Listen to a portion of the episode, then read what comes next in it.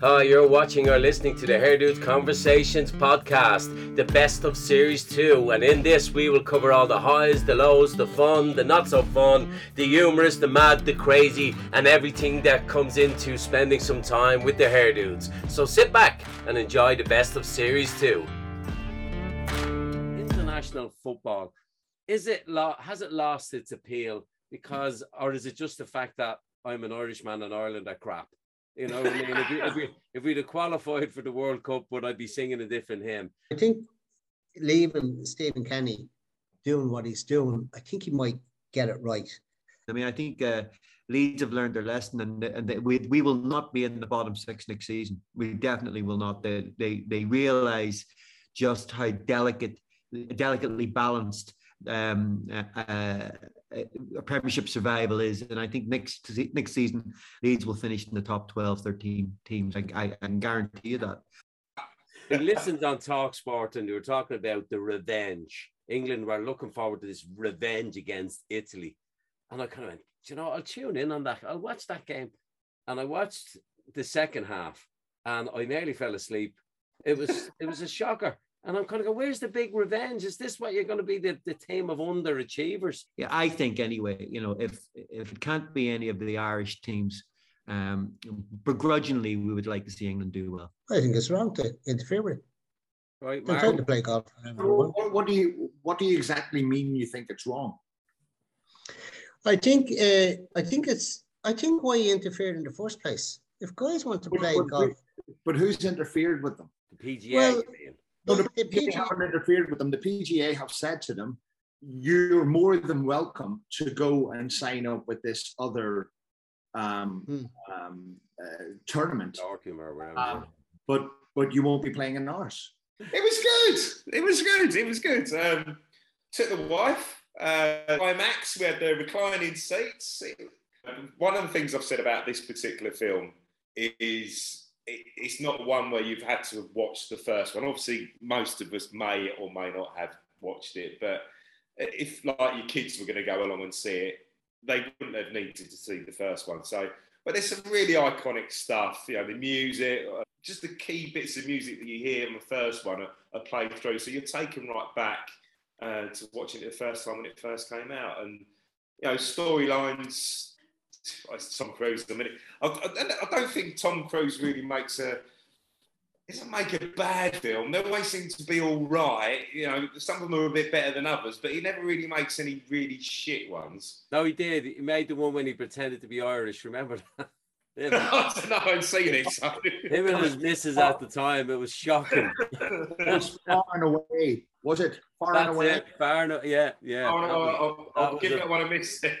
That was a dud. I went to see the Nick Cave latest movie. So do you want to tell us a bit about that, Paul, and, and your love of Nick Cave, but your opinion of this movie? Well, the last couple of Nick Cave albums, uh, Carnage and Ghosteen, are probably um, they're probably two of uh, two of his greatest records in the last 25 years. So, uh, I think that Nick Cave has got himself to a point now where he's a bit like Leonard Cohen or one of those great uh, heritage artists like Neil Young and uh, even Dylan.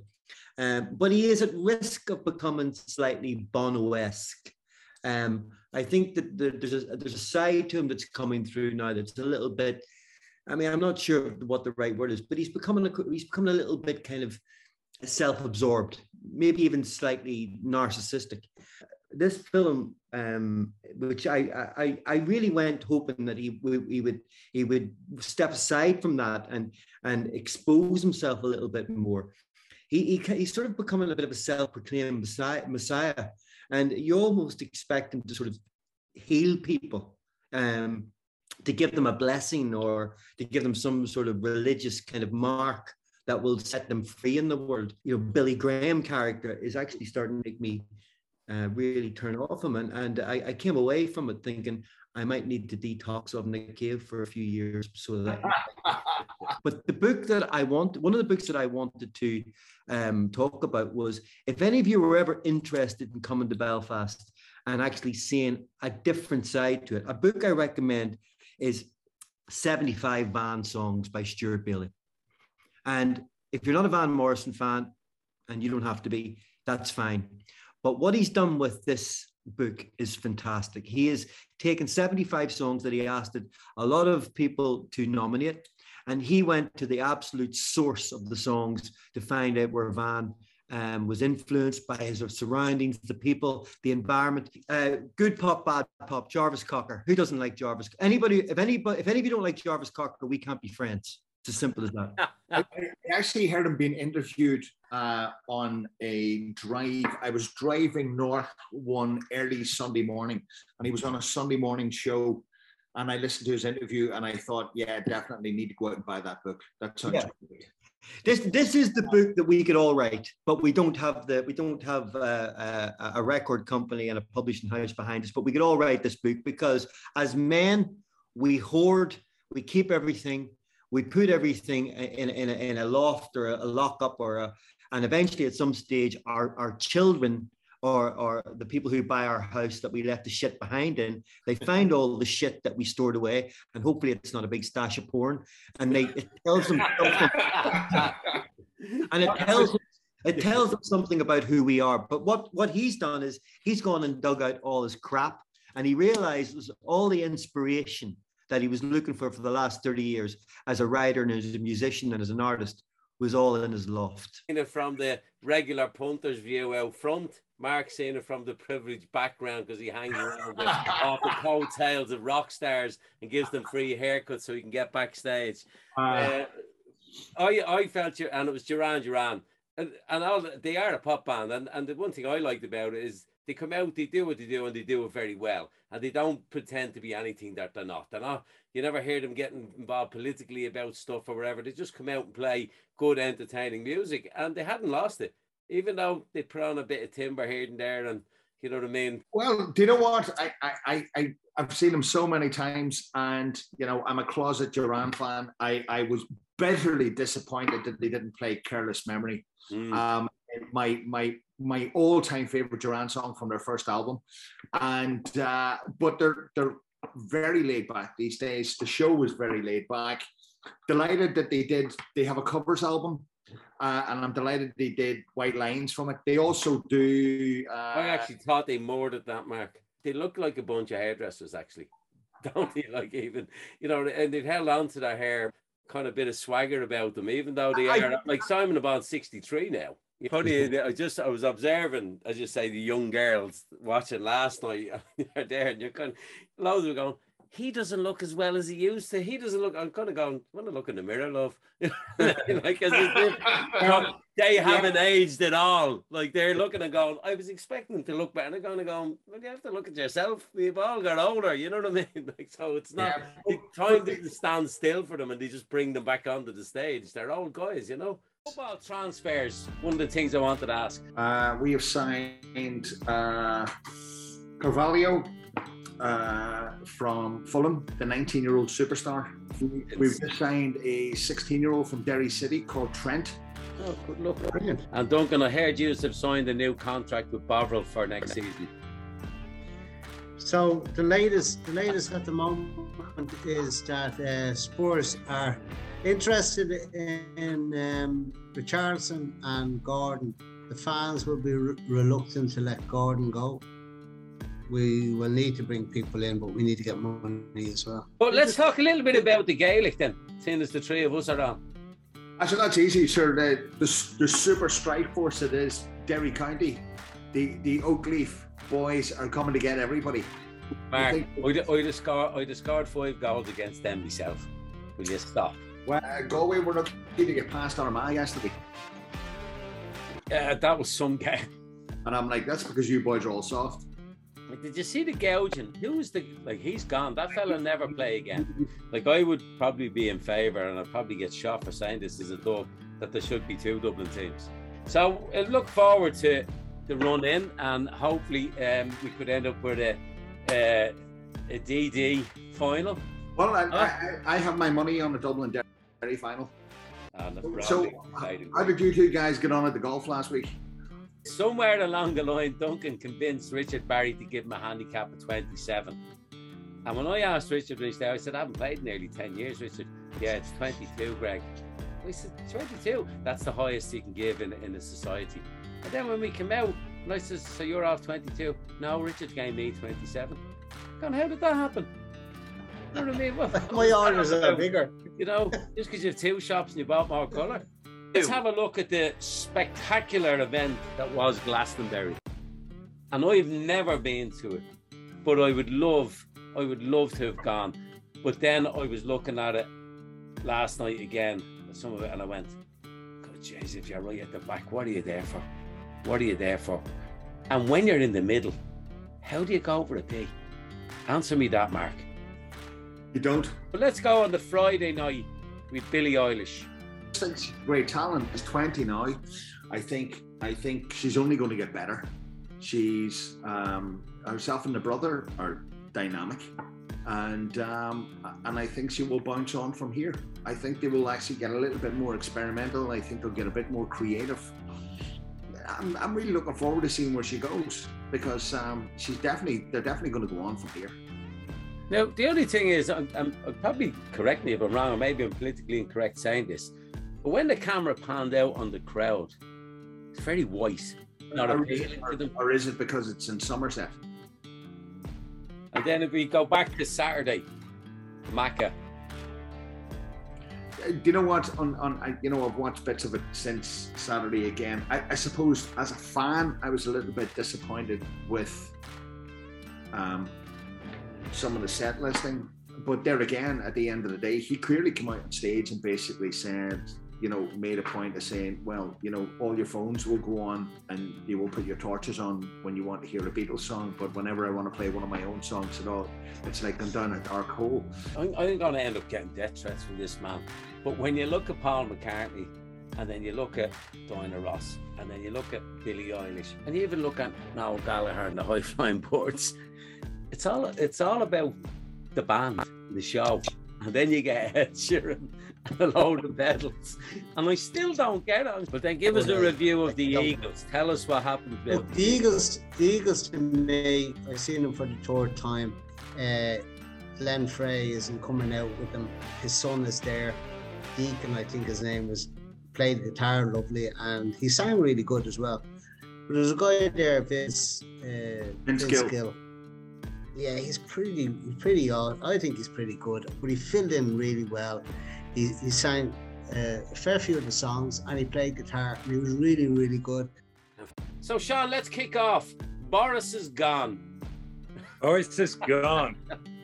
I mean, I'll be honest with you, Greg. I'm I'm thrilled. It's about time. I, I, listen, he was a great London mayor. I'm going to say that he did two terms, eight years.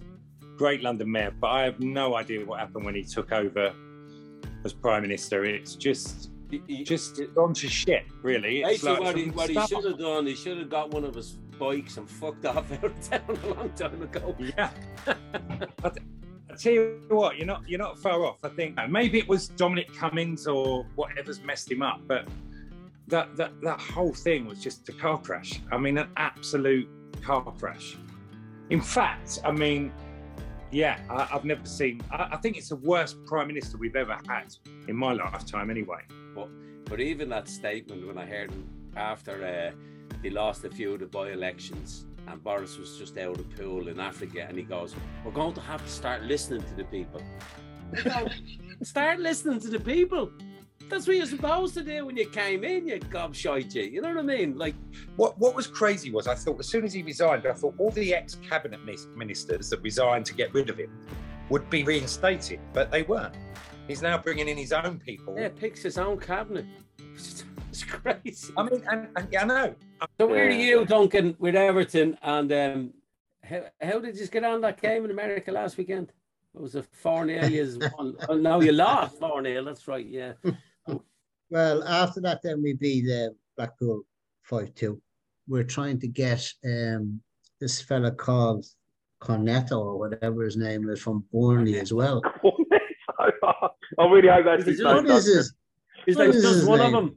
Is there just Yeah, one yeah, of them, or has he got a brother? It's just one of them. Well, There's that's what one I. of them. That's what I. That's what I said when I heard that today. Just one gone now, though. I can see it when he scores. Huh? Well, that's going to be that'd be a great Just chant, though, isn't it? Gone. That'd be a great chance Yeah. for the football. Paddy the Baddy became Paddy the Goody the weekend. Did you see where he Yeah. He came out? because he comes out with some shite, right?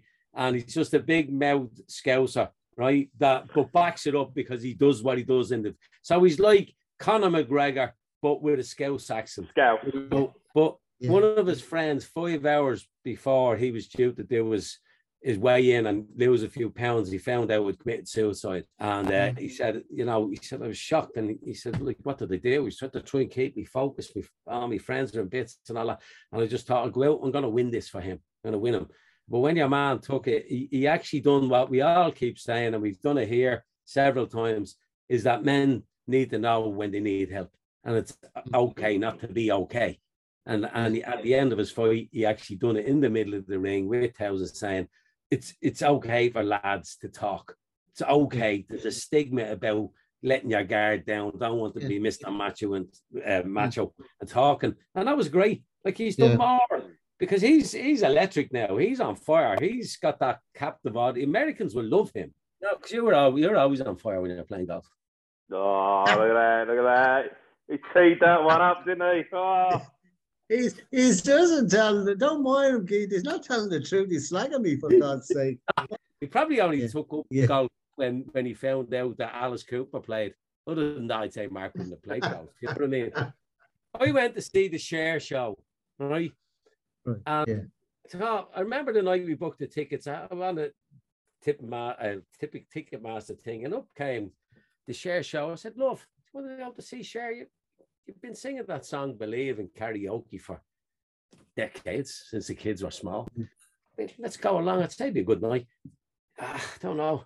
Well, look, I'm on row C here at the moment, and it's 55 quid a ticket.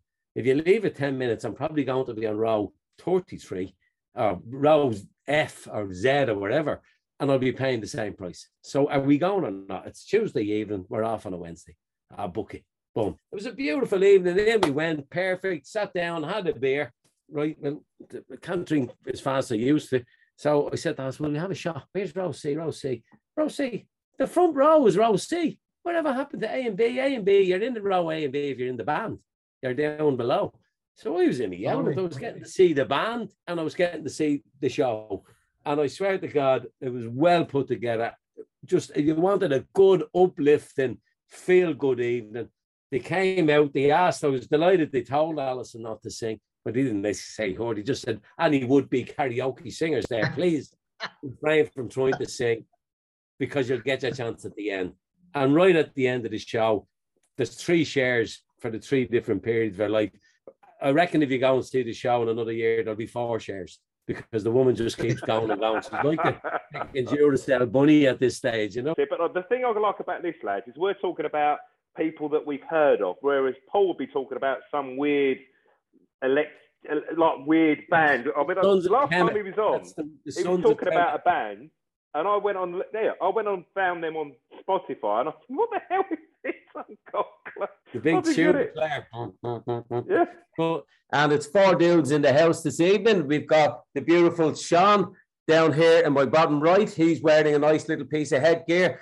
And we've got up in my top left, we've got the beautiful Paul, and he's wearing a, a lovely piece of headgear, which I actually went out and bought. Alison, throw me that hat over when you get a, a, chat, a chance. It's probably not no way near as good as Paul's was the best I could get today. And uh, we've got the amazing and gorgeous Duncan down here. Close that back door, Duncan, in case the dog runs in. It's behind you. Oh, that dog! I tell you, if he did that to me. Is that okay, Paul? Oh, cool. Yeah, that's cool, Craig. Yeah. I was going to go this one. Yeah, I go with the, I go with the orange. It's a bit mine. but we leave them for another. Paul's the hat expert. That's just for the sunny days for me. But um, we started off the season, and six of us dudes. Mark is in Toronto, um, moving gear with for uh, his favorite band, Def Leppard, uh, to get a free pass, and uh, Keith's all picking up a parcel. But the only winner on the first weekend out of us six hair dudes was Leeds. So I think that's the best place to start. Paul, was it a surprise? Um, yeah, I think it was. I think um, I think the, the Leeds are definitely they were definitely a um, they were an unknown quantity this season with regards to the change of manager. Who, fortunately, with a bit of luck and a bit of grit and a bit of old uh, dirty lead spirit managed to keep us up last season. Um, and I think he's made wholesale changes. I think the the Phillips Raphinha departures had sort of got the the the the, the pundits and the fans of opposing teams talking, thinking, well, we've lost our two best players. What people don't realize is we actually didn't have Phillips for most of last season. Mm-hmm. And and and you know, so that makes no difference. And Raphinha never really came back after being in Brazil at Christmas time.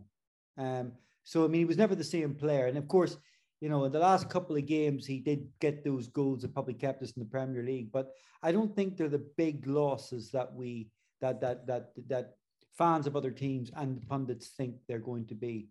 I think our midfield looked strong without Phillips on on um, on Saturday, and I think there's some real. I think there's some potential future stars in what Marsch has brought in that that could be other. They could be the new Raphinha. I, I think we are the surprise package of this year. I don't think we're going to get relegated. I think we might we might even breach the top twelve. Uh, the second loser, which was Everton. Duncan, you were at the game. Yeah, I was at the game, and just a couple of things about the game. Um, I thought um, Sterling played really well for uh, Chelsea. I thought our defence was rock solid. The only way they could score was with a penalty. And at their defence, we could we had no striker. We couldn't put a goal in their end. They couldn't put a goal in our end and I thought we played very well. A draw might have been a, a good result. I didn't see the first half of our game yesterday because I was up in the air flying, and I at least I was flying when my team weren't, you know, and uh, I just was shocked when, I, when it landed, and all I could see was texts from you lads getting stuck into me, and I just, I even when I seen the numbers, I went, "This isn't good." No, they're not texting me to congratulate me. This, and then when I got off, and I seen, I went, Oh, good lord! You know, now I've watched back since, and I thought the fourth forty-five we were abysmal. Uh, funny enough, I thought Harry Maguire actually had a good game, and probably the guy who was one of the best players in the pre-season, and other than Martial, uh, was Fred, and he was he was atrocious for the first goal.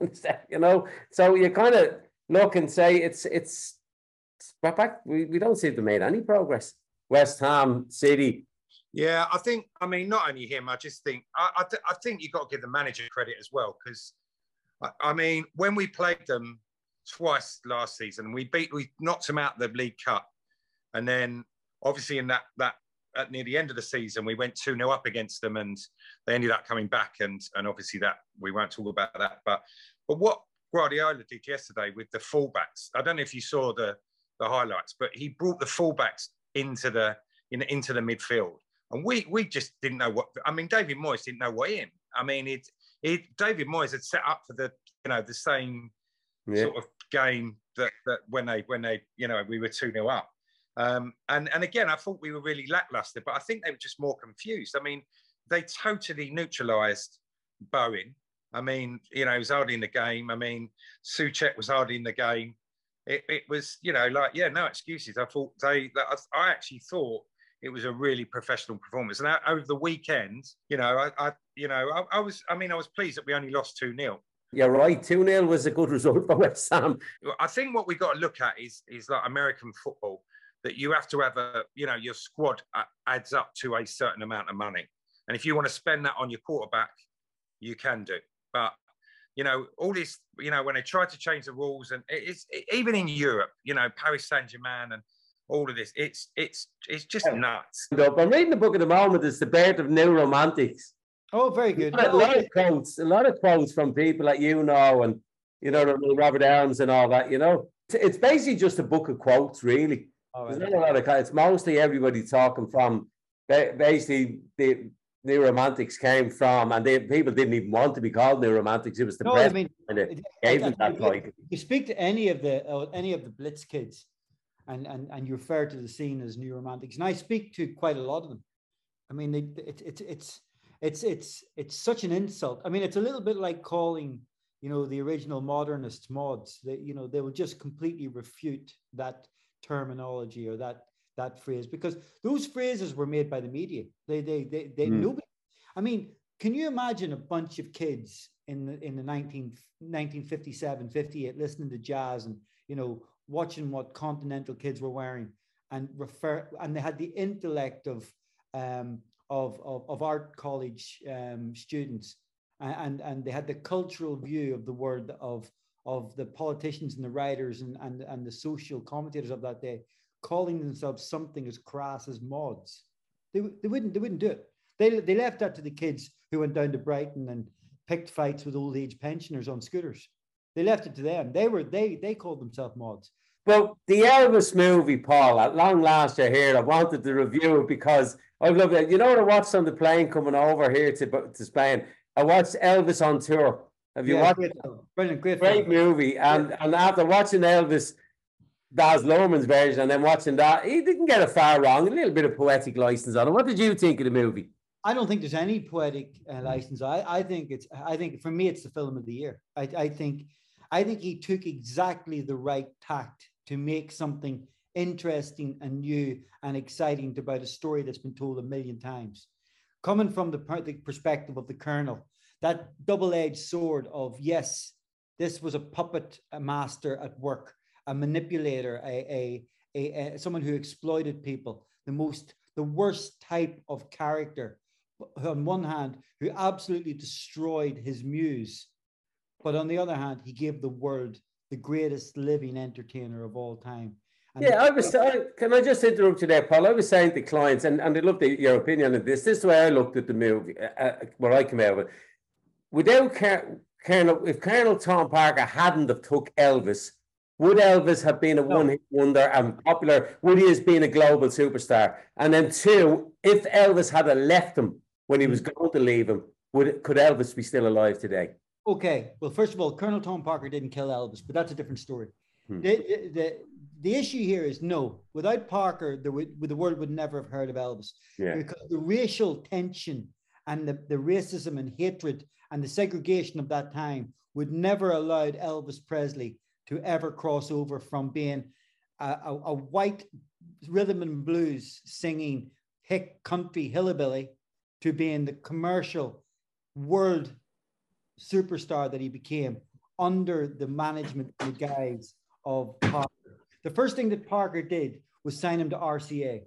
RCA looked at Elvis Presley as a risk. They seen that this was something that they couldn't control and they couldn't manage. But they also seen rock and roll coming down the line. Other record labels had the Bill Haleys and the Little Richards, and Elvis was something completely different. He had the looks, he had the charisma. He was a lightning bolt that will never happen again. I mean, it, just won't. And Parker had the ability to see into the future and see when this rock and roll thing dies, he's marketable on every level movies, um, concert tours, posters, badges. He even had, I mean, he had the wit to know that for every Elvis absolutely fanatic, there was an Elvis hater. He marketed for both markets. He had every trick in the book. He, so he told Elvis Presley, I'll make you a million dollars. And he made him a million dollars in his first year. He kept every single promise, but he also kept every single penny. And that, Mm. would, would have Elvis have lived beyond 42? No, because Elvis was surrounded by enablers. He was a country boy, he had simple tastes. Um, he never recovered from losing his mother. Um, and I think the reality of it is his career was set in fate. It was always he was he was a lightning bolt that shone shone so brightly that he could not shine forever. I think Elvis was dead by 1973, by 1974. I think What do you make of the soundtrack, Paul? I thought it was amazing. The unfortunate thing, Greg, and I don't want to, I mean, I am obviously I'm an Elvis fan, but the unfortunate thing with Greg, Greg with Elvis was that he he he became a victim of a of of um I think the the Elvis phenomenon had, had already run its course by 1971. You know, he he had, you know, but by the time he was starting to try to write sing songs about social commentary in the ghetto and um, you know, uh, Don't Cry Daddy and the type of stuff that actually spoke about the world he lived in. The world had already moved on. You had Marvin Gaye doing What's Going On. You had Mm. other artists who had, and, and he, they were allowed to have that conscience. And he wasn't allowed to have the conscience that they were allowed to, even though he wanted to. He was asked to come and perform uh, at, a, at a, a Martin Luther King um, memorial concert by Mahalia Jackson. And Parker wouldn't let him because he said that will segregate your your fan base who are white, blue collar, middle mm-hmm. American women, and they won't like you playing alongside Mahalia Jackson and Nina Simone and whoever else. So there's all that. But never underestimate Elvis's genius as a, not only a great musician and a great, but he was a great, he was a great um, interpreter of the modern American classic. And when rock and roll was gone and the, the 68 comeback special was gone, you could give him a song like uh, Bridge Over Troubled Waters or um, Help Me Make It Through the Night, and he would turn it into his song. Yeah. I think, yeah. I think what, what uh, Baz Luhrmann's done brilliantly is he's entrenched the legacy of Elvis for good and, and destroyed the stereotype fat man on the toilet Uh, that, yeah. that has destroyed the true reputation of Elvis Presley. And I'm absolutely thrilled that people now see Elvis for not just the icon that he was, but the for me the, the for me the holy trinity, and I'll end on this in music, is Elvis Presley, David Bowie, and Bob Dylan. Nothing else matters. Without Elvis, there'd be no Beatles. Without Dylan, there'd be no singer songwriters. And without Bowie, there'd be no reason to absolutely have punk rock, glam rock, or anything else. He was the catalyst that changed stereotypes, equality, broke down barriers. And even without Elvis, there'd be no Bowie. So for me, Elvis's sainthood has been re- re- uh, re- resurrected and put back where it belongs. He's sitting there waiting. He wants to get his teeth into this. Is is there any of them, either of those that are running in the final, Rishi or uh, Liz Truss, are they worthy of the position? Um, where did where is the UK going? Where are he gone? Like where where does it go? I don't think it's just the UK, Greg. I think it's more obvious with us at the moment. But mm. the thing for me, and I've been saying this for a while, one thing I just want to say is we we have spent decades now, like at least you know we, we've had four decades where we've all had it really good, very gluttonous, low interest rates, no no inflation. We've all enjoyed it, but for them saying four ge- decades we talked about the system being rigged. And it's like you, you hear it all the time that, you know, that there's this Illuminati that, that meet every year and that, you know, they do this. And I'm not a conspiracy theorist at all. But one of the things with this that's really annoying me is that they've set this inflation up, right? They, you know, they, they got caught out, and I'll come on to that in a minute. But if you look at Europe and you look at America, the federal federal bank, and you look at the Bank of England, all of them near it at the or in the middle and end of COVID was still printing money. When every financial expert at the time was saying, why are they printing money? You shouldn't be printing money. You know, you're devaluing your, your, your currency and whatever.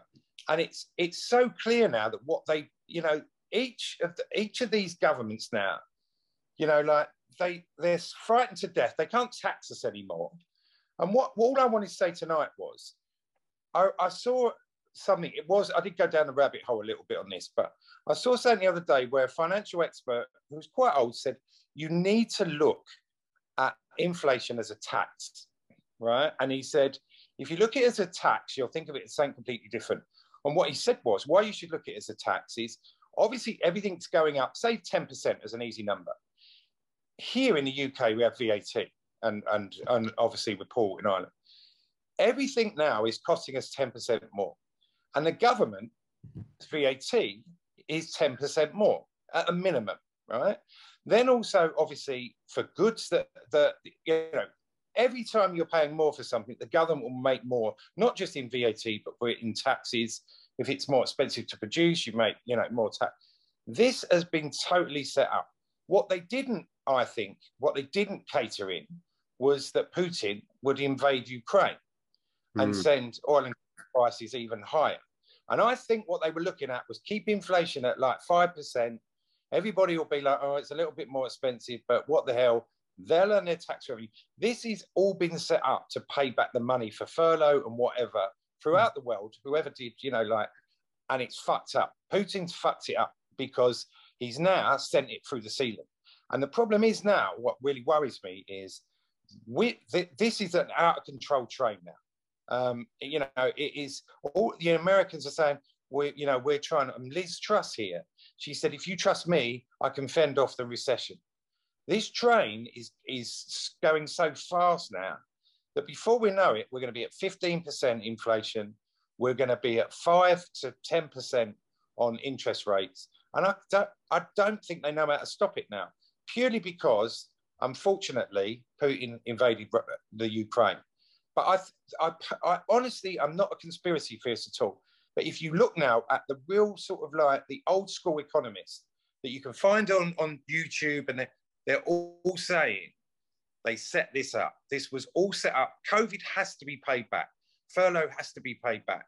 They set this up, and unfortunately, you know, they got hit with the with this war that's going on in Ukraine, which has exacerbated it, and it's now out of control. They can't pull this back in, um, you know, and and they're just lying their way out of it, and it's so frustrating because, you know, like Paul just said there, I don't know where this is going. I, I, mean, our team already, they see this 10% number of inflation.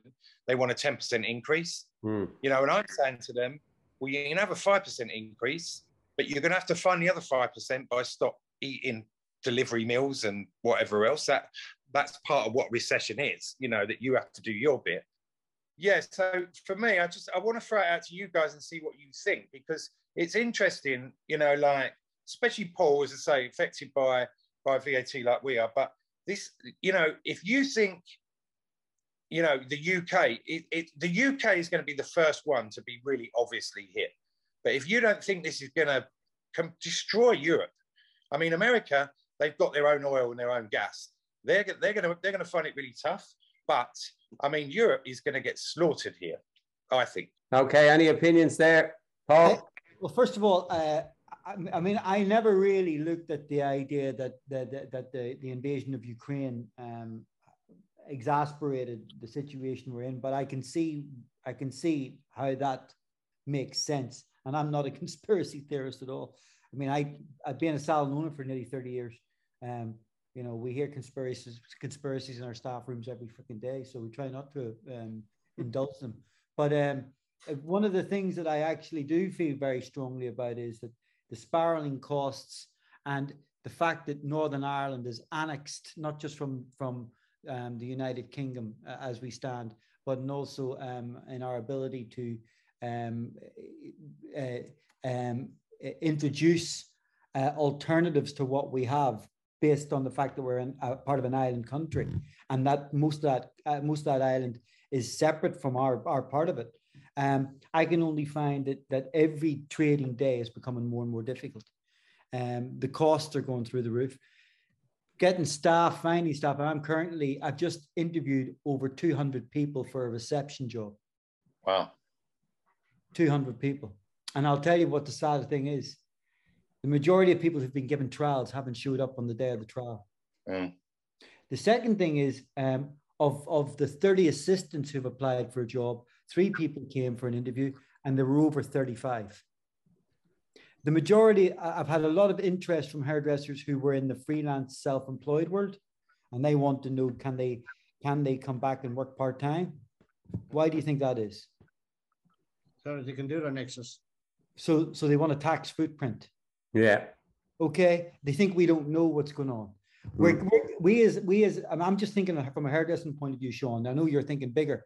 But we are feeling it every day from the clients who are who are aware that you know the cost of things are going up, the staff who can feel it because they can't they can't get the same um, amount of return on every pound that they make, and and, and actually the uh, the environment that we're in is making is making everything more expensive and less rewarding. Now I think we will get through it, but I'm not sure if our industry will look the same as it used to look. I think uh, we'll go with Mark's prediction straight off. It'll be 4 0 to Liverpool because he said they were going to be, be Fulham 4 0 and it never happened. And then he said they were going to be Crystal Palace 4 0 and it never happened. So I'm hoping heart and heart with the Red Devil here that it's not. So, Duncan, how are you? Well, you can't say you can't say that it's not going to be 4 0. It could be 4 or 5 0. But my guess is United won't win, won't lose this game. They're either going to draw it or else they're going to win it, and they're going to come good at some stage, and they're going to up their game against um against Liverpool. And Liverpool are a little bit hot and cold at the moment. So I if I was a betting man, which I'm not, I'd be putting it on probably a draw. We've already had an amazing weekend of football. Unfortunately for Duncan, let's talk about the Everton game. Points lost again. yeah, points lost. We only got a first first uh we only got a first game and it's the same old story as it was in the first game against Chelsea. we don't have a striker. We need one, maybe two strikers. And I think um we will get them this week. It's an awful pity Paul's not here because it's very few times we've ever had Paul riding high, uh, what second in the I Premier League.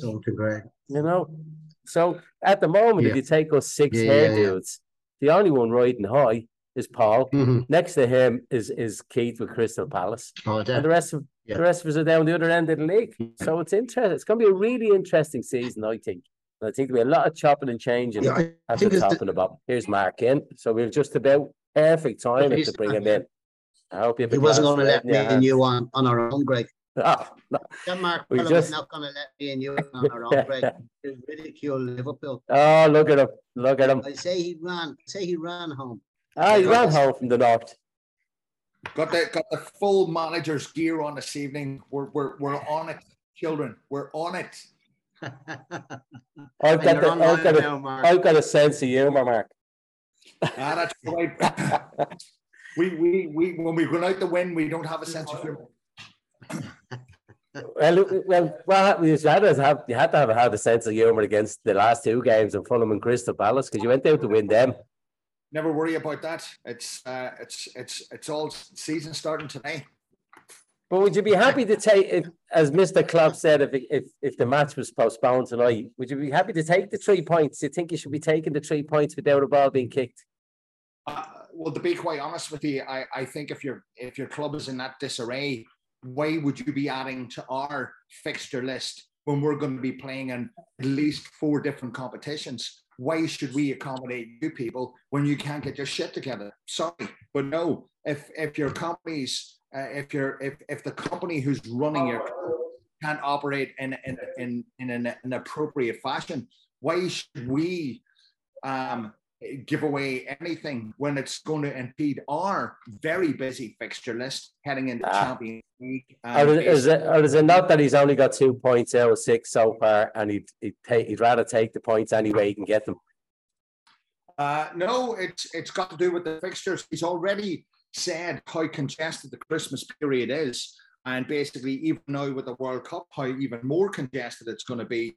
And yet, as far as the uh, the FA, uh, well, the Football Association of England are concerned, uh, we we've always played. Um, we've always played football on uh, Stephen Boxing Day, yeah, Stephen and, and basically midweek and New Year's Day. So why would we change now? But you see, the simple fact of the matter is the world has changed, the game has changed, the fixtures have changed. There's more going on. We played somewhere in the region of 68 games last year. You guys, I think, played what 38, 40 maybe. Yeah, but there, there was a time we used to be playing 68 and you were playing 24 because you were out, you, were out of everything by Christmas. I, I want to point this out. Um, Man United have never played 68 games. That's that's just a fact. Never. Oh, you, you looked that up, did you? Absolutely. Never played. he looked that up before he come on. He wasn't quoting that one off the cuff because he, he's got so many predictions wrong, like 4 0. Oh, no, it's not going to be 4 0. No, it's going to be 4 1. I'm off to a German pub because that's all there is around me at the moment. Well, German pubs will be about. Oh, Will you go out, Mark, and watch the game? Oh God, yeah. We have a good group of us are uh, Liverpool fans. We go and watch the games. Very good. Where will you watch Uh, it? Gleeson's in Booterstown.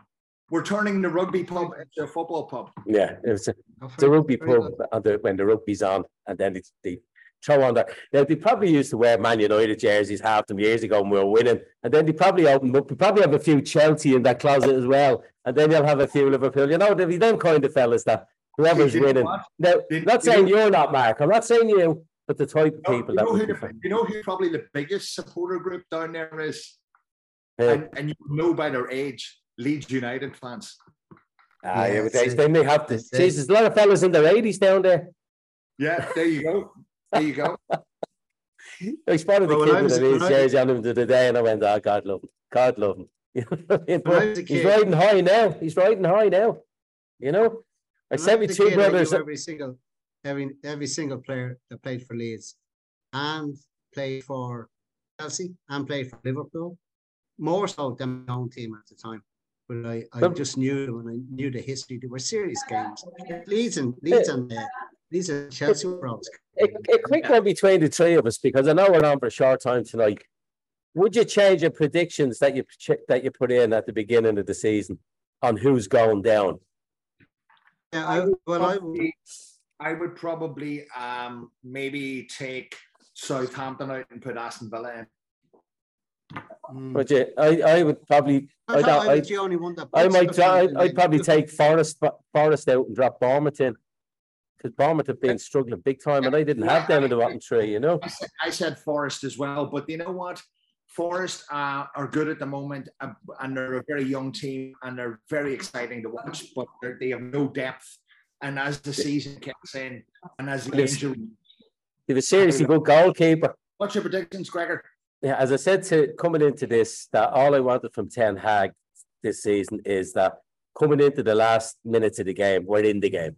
So whether we're losing one 0 or whether it's one all or a draw, but we're still in the game. Not like last year where it was over by half time. Now I know last week was a, I just think was a freak result. I, I don't think if the game had made them two howlers, it would have been a different game. I don't think Brentford, as the game went on, United would have picked up a bit, and they just lost their way. So I'm going to go with it's two one to United. Just that's me Really? being throwing me, me red passion in it. Yeah. And Mark, Well, I you're have it going down for- for. Don't say draw. four. I'd say, I say maybe two two. Draw. Yeah, actually, one of the pundits on the radio was saying two two earlier. Yeah, Mark. Uh, uh, I'm going to have to go. I'm going to have to go three one or four one for the pool. Right. Hmm. That- I, I hope you're wrong. We've got Sean who's wondering where the wheels came off with West Ham, and he's still trying to find where they found the money to buy all these players. And we've got Keith who's on a level par because that's where he likes to keep it draw, draw, draw. So he's just he's never up, never down. He's just a Crystal Palace fan. And then we've got Mark who's going to explain to us how Everton did not win that game. Ah. And, and let's kick off with the EPL and the first match of the weekend. Then You have two teams, Mark. I couldn't believe it that your two favourite teams. I, I have only one favourite team, but you've two. Celtic and Liverpool kicked off at the same time. Had you two TVs on? Are we cutting hair? Or what way did you look at it? Well, all, all I can say is I, I booked myself out between one o'clock and two o'clock, so I get the second half of both. I had the pool match on the computer and I had the Celtic match on my iPhone. So they were both sitting together, so I was able to watch the two games simultaneously, both of which I taped at home. So both of which I watched. Well, I, I think really I'd seen enough of the Liverpool match not to have to rewatch it again. So, but here, Well, How, overall, how, many times did your man tie his shoelaces, Mark, in the Celtic game? Because I say that's how much you watch that. You've probably seen every minute and every second. And the other one you watched it on, what's the fastest on your TV? 30, is it? You just hit the 30 and it just boom, gone. Oh, well, Other, other, other than Mr. Coady's goal that was disallowed. Oh, well, it was. It was offside, so we'll just leave it at that. And um, it, it was it was a very typical Merseyside derby. Most of them end in draws. The vast majority of them over the last, uh, I think, for about the last ten or twelve matches, at least eight of them have been draws. Uh, Liverpool seems to have won the, the the odd game, but they are a they are a messy, scrappy game. And uh, unfortunately, Liverpool didn't turn up. So I, I would have to say, Well, here's one for you. Graham would- Souness, which I don't think he- he's another one that wore the blue. So you're probably a bit like Steven Gerrard. You've probably etched him off the memories of, of, of anything to do with Liverpool. Said this morning that he, since Martinez walloped Salah, Salah hasn't really played. He looks like he's looking around waiting to be hit. yeah, He hopes that he's not a fella who's just signed a massive contract and now is saying, I don't need the money, I can I'm taking it easy. And he said, as a Liverpool fan, he's hoping Salah listens to what he said and that motivates him to start playing again. Uh, well, do you know what? I'm going to agree with him because he has definitely softened up. Uh, certainly since he got that injury uh, coming off the African Cup last year, and and basically uh, it was smart by United to target him because he couldn't hang, handle the young fellas, and the same happened again. Um, I think it was young Patterson had a bang at him again uh, on Saturday, and uh, and the young uh, Ukrainian kid also had a bang off him. So to be quite honest with you, I think I think a number of players need to be moved positions. Right. Well, then who will we go to next then? Because it was a pretty dull game, and we we couldn't get time. We might get on to we might get on to the Celtic game. Will we go to Keith? Because it won't take long for Keith to come. It won't take long. it's always a draw. I'm just happy we stay up. Yeah. yeah. I mean, uh, as always, I think we're still playing better under Vieira, uh, more attacking, but yeah, I'll, I'll, take a draw all day long. Uh, for me, being Palace, it's always been about staying in the Premiership. So um, it's more exciting football. It's better to watch. Uh, Eze's for me is like one of our star oh, players. Absolutely super, brilliant player. Super player. Um, quick. It's taken some pressure off Zaha as well. So I think that's been good. Uh, but yeah, overall for me, it's always. I said I'm just happy if we stay up, lads. I've got no no sort of dreams of being at the top. We're never going to get there. I'm quite realistic about it all. But as long as we stay in the Premiership, uh, play some exciting football, um, without being one of these teams that we've had in the past that have had, you know, Sam Allardyce in, and they then suddenly want your Tony Pulis's, and they suddenly want to, you know, some fancy pants manager in to get exciting football, and they end up going down. Um, I'm just happy that we're playing a different brand of football, but we're still staying sort of fairly level, but going up slightly, which is really good. So yeah, good. Um, Paul, let's get on to Leeds and the manager getting sent off. Yeah, I mean, I suppose if you had said to me at the beginning of the season, we six games in, we had eight points, and we, you know, it was two wins, two draws, and two losses. I'd probably say, well, that, well, I'll take that. I think the, the reality of it is, um, there are some elements of the Leeds game that I think I can't believe that they just haven't changed from last season. Our our defense is as leaky as a pensioner on a roller coaster, and uh, I think you know there's that hasn't changed in two seasons. VAR has had a very big hand to play in the result on Saturday. Um, I, I was very critical of the game and, and our defense until I actually saw the game, and then you realize that the, that Brentford were given a very unfair penalty and a very unfair free kick, which Toney scored from both, and um, and after that it's a hot and uphill battle all the way. I think Leeds are going to get beaten five, six goals a game, four or five times a season, maybe more. Probably, as I said when we were talking, Arsenal, Liverpool, Man United, City. Jesus Christ, I can't. I can't even think how many goals Haaland's going to score against Leeds. He'll probably get the 40 against us. Yeah, but by, by the time he by the time Haaland gets the Leeds, he'll he'll have won the golden boot. But I mean, I I think that for me the biggest the biggest issue that we have is last week was a shit show in terms of the um the transfer situation. We should have probably won the Everton game. We were never going to be, beat Brighton. Um, and uh, and I think the disgraceful way they handled the Dan James transfer made me very embarrassed to be a lead supporter. At the moment, I'm just the jury's out for me, and I, I think if this is the way we continue for the rest of the season, yes, we'll stay up, but we're never going to be a top twelve, top ten team if we can't actually keep the players who are actually good for the team and strengthen it with quality players. Because the board have said this week it's one in, one out. I mean, where's the where's the where where's the progression there? There's no progression. Right. Well, let's move on then to another man who definitely I thought VAR robbed of the result. And I definitely felt West yeah. Ham gave something out. Yeah, was... I feel sorry for David Moyes. He just needs to get a bit of luck. I just don't think West Ham have had any luck. No, I think the thing. I think you're right, Greg. I mean, to be honest, I'm I'm quite positive. They, you know, we, we had a great game against Tottenham. We're starting very slowly, which isn't good. And and I think, but the second half against Tottenham, I mean, the amount of balls that were going across, you know, there were tap-ins, and and and and I thought they were very unlucky not to get the win there. And I think Saturday, I mean, they've come out and apologised today about the VAR decision, but you know, Mendy. Look, at the end of the day, I, I can't knock him because he got the result, but I mean, that's just as bad cheating as as you know as, as some of these guys throwing themselves around the floor. It was it was you know it was a poor decision, and and he made the decision from a really good position, and then you know, VAR came out and, and made him doubt his decision. And you know, but at least at least this week we saw one referee for the first time go up to the screen and say, "No, fuck you, I was right." I was right. You know, yeah. like, Yeah, it was Yeah. good. It was good. you know, we're not looking to win a title, um, but it's early days, and I think, you know, I'm, I'm quite confident. I think he'll he'll make it work. I certainly don't think, um, you know, I, I don't think Moyes will be in problems at all yet. I think they're, No. the fans like him. I think the club likes him, and I think, as you say, we've just been unlucky. Be- be- Before I get on to the, the big match of the weekend, right? let's talk about Brendan Rodgers. Have you listened to him? He sounds like a man that's just ready to go. Fuck, I'm out of here. Greg, can I just, can I just say something? Yeah. I would take Brendan Rodgers at Leeds. If he if he left um, Leicester, I would take him at Leeds.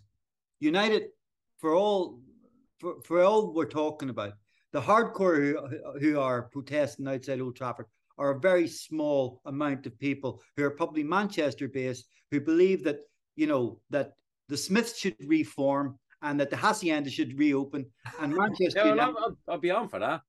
Well, I yeah, never got to go. but none of this is going to I happen. can live. I can live without Morrissey, but I could go to the hacienda. All right, I'd have a bit of new order any day. Right.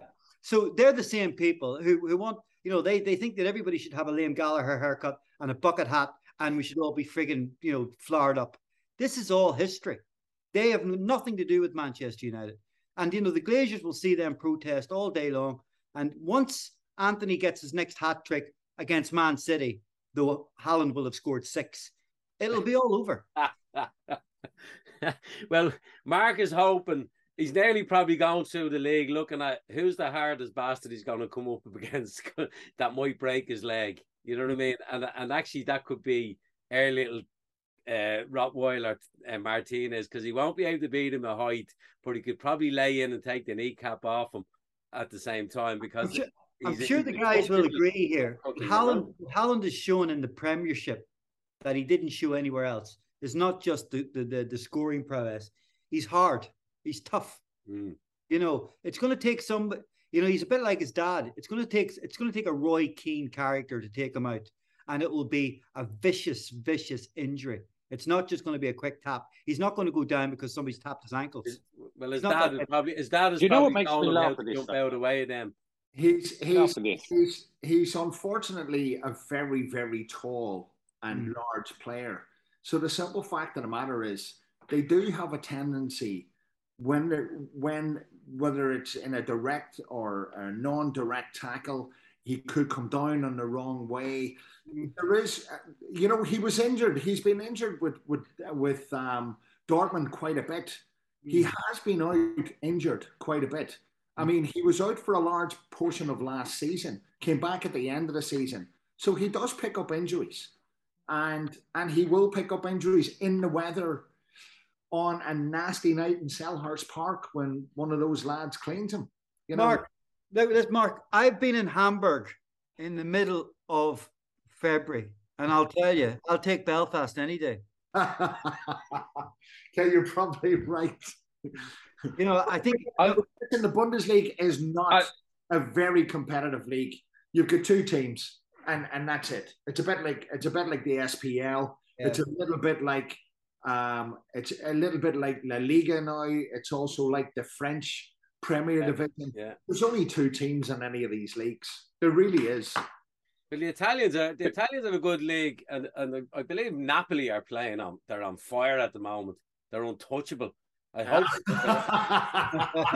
and I'm hoping they are come Wednesday. you know what? If it's Napoli, it's probably all the gack that they're taking that there was left over from Madonna days, Maradona days. they probably have bought the keeper, and anyway, you might have Alisson's mother or a grandmother locked up with a gun. Throw the ball in the back of the net. but he got the one. He did get the one goalkeeper once, didn't he? In a in the red jersey, Mister Grobbelaar. Just going back to though Haaland, what I think's refreshing it to see a centre forward, an old school centre forward again. Yeah, all these goals from inside the box, inside the box, all of yeah, absolutely, and and quite a few misses, Sean, as well. Quite a few Yeah. skylarkers, quite a few, you know, uh, one pointers as we would call it in GAA, where he he completely missed the goal and was over the bars. So he he has a tendency to have a, a 50-50 ratio on his attempts, which is not bad actually. You know, for everything he misses, he also gets the odd one. This morning on Talksport, they were saying um, the man come in to give the odds and who'd win the Golden Boot. He says, "Well, where are Haaland's?" You go. He says, "We just not just open a book of who's going to come second. and I doubt there's anybody going to put any money now on Haaland. So you'd be, you'd get a better book going with second. And who do you t- who do you reckon? Who would you reckon was second second favorite to get the Golden Boot? Jesus. No, no, he's third. Harry Kane. Yeah, I, I would have said Kane. Yeah. I would have said Kane. So as the gas, the, the guy they couldn't get last season, City, they've replaced him with the guy that they did get. Now, if you had the choice as a City fan, would you have rather the deal have gone through for Harry Kane and have him? Because you probably wouldn't have had Haaland. He would have gone to United. Well, he wouldn't have gone to United because his dad. He's, well, he's definitely the buy of the season at 50 million, 55. Ah, sterling. He's, he's definitely the buy of the season, without a shadow of a doubt. You'd love to have a look at some of them contracts, you know, where they say and add-ons. They Yeah. must be must go on forever, you know what I mean? What and all the the previous clubs are all getting a kickback. Yeah. Like Sao Paulo, wherever got that is the Sao Paulo that Antony was with. And they they got a Yeah. twenty percent of that fee is going back to them. So they're saying the smaller clubs are getting clever with the, the young talent now and saying we'll have a kickback. There's- Celtic have got more than 10 million with the Van Dijk's transfers between Southampton and and basically Liverpool. So when he went to Liverpool, they got another 10% Is kickback. he is he playing below par Van Dijk? Yeah. So and and the I- I'd is say- that he's your leader, so the others around him aren't. Do you know what? All these players that got badly injured last year have really not stepped up. Um, I don't know whether it's a fear thing or what it is, but there's definitely something going They on. need, they need to they need to be giving them whatever they give James Milner. he just keeps going, doesn't he? You never even see is he ever injured? You never see him out. You No. just gave him away, Paul. What what what fee did you just get for him? Well, he was part of the. He was part of the. Um, he was part of the. What do you call it? The the the the, the firebomb sale, wasn't he? So I mean, there probably wasn't even a decent sell on her. I mean, it was just. I think he was one of those players that like Alan Smith and and Harry Kewell and all those. It was just like let's get them, let's get rid of them, let's get as much as we can, get them off the payroll. Ridsdale, as you probably remember, and if you if you don't, he wasn't exactly the most astute businessman. No. And, and I would say, you know, on one hand, we were playing Robbie Fowler's, we we're probably still paying Robbie Robbie Fowler's wages, but on the other hand, we gave Alan Smith, Harry Kewell, Rio Ferdinand, uh, David Batty twice, um, and um, uh, Lee Bowyer, Jonathan Woodgate, all those players were allowed to walk for literally next to nothing just to get them up there. It was an absolute shocking his, um, moment in our history. And I tell you, somebody who's managed to get away with it, you know, considerably from a reputation point of view is David O'Leary, and he should hold his head in shame as well. Oh, well, he was a he he- was a complete charlatan. Absolute complete charlatan. Yeah, I agree. He really was. He, he was, you know, and that had to do. And by the way, you know, on top of that, at the end of the O'Leary era, you also you had your man uh, from Chelsea who Ken came in. Bates. Ken Bates came in, yeah. And he came in and he fucking ravaged the club. So Right. Ken Bates, Ken, Ken Bates was as damaging to Leeds United as Brian Clough. He basically came in there and said, "I am going to pay what you're worth," and he gave a pound for Yeah. the for for the. I mean, there are lots of that history, that period. One of the saddest things about the O'Leary period was obviously you had the great semi final in the, in the Champions League, but the saddest thing about it was it completely whitewashed what an amazing job Howard Wilkinson had done in in the nineties. You know, here Howard Wilkinson is one of the great unsung heroes of Leeds United. Pulled them out of the old second division, won the second division, literally freaking ran through the first division, uh, won the title. You know, okay, Cantona was a mistake, not buying him, selling him to your crowd. But you know, other than that, a, a- an unblemished career until he went to manage England. And O'Leary's legacy as a semi-finalist in the Champions League has whitewashed that. And I think that's one of the great things that needs to be rectified in Leeds history because Wilkinson is, a- is a true hero. And O'Leary, O'Leary got hero worship for many, many years. And it's only now we realise, as Mark said, he was a complete charlatan. Oh, like what what did O'Leary do after Leeds if he was any good? Nothing. He destroyed Villa. You know? And what Yeah. he, did, he did was he he went out and he bought every player, irrelevant of the cost and whether they would fit in or not. Whoever was the the happening players at the time were just literally brought in, and whatever fee was looked for, they paid it. That's, So that's absolutely right. Yeah. you know what? He built his castle on sand. He built it on sand. Sean, Sean, do you think your owners will be through to West Ham? That they're, they're putting their money where their mouth is now, and, and the team is rolling well. Do you think they're there for the long haul, or will they cash in on the investments they have? I, th- I think. I mean, I, I, they're, they're supporters. I think, like, I mean, I think like anything, uh, they are two guys that I think if the money comes in, they'll take it. I met one of their sons once, and he was really drunk in a pub, and he said to me that that it was oh, O'Sullivan's son, and he said that you know they wanted to do the same thing with a Norwich or Wolves that they've done with West Ham. So I mean, you know, so that didn't give fill me with confidence, but we'll see. They've everything going for them there. If you could build around Declan Rice and not sell him, and get and they've they've bought the good players in around them, and they seem to, you know, even if they did, as you say, if you got well, 130 million for Declan Rice, because let's face it, if you get eight, 85 million for Antony, how much is Declan Rice really worth then? You know, if, and Yeah. if he keeps playing, if he has a great World Cup, as long as that money's put back into the clubs, and that's the problem that Paul has with Leeds, is the money doesn't be put back in.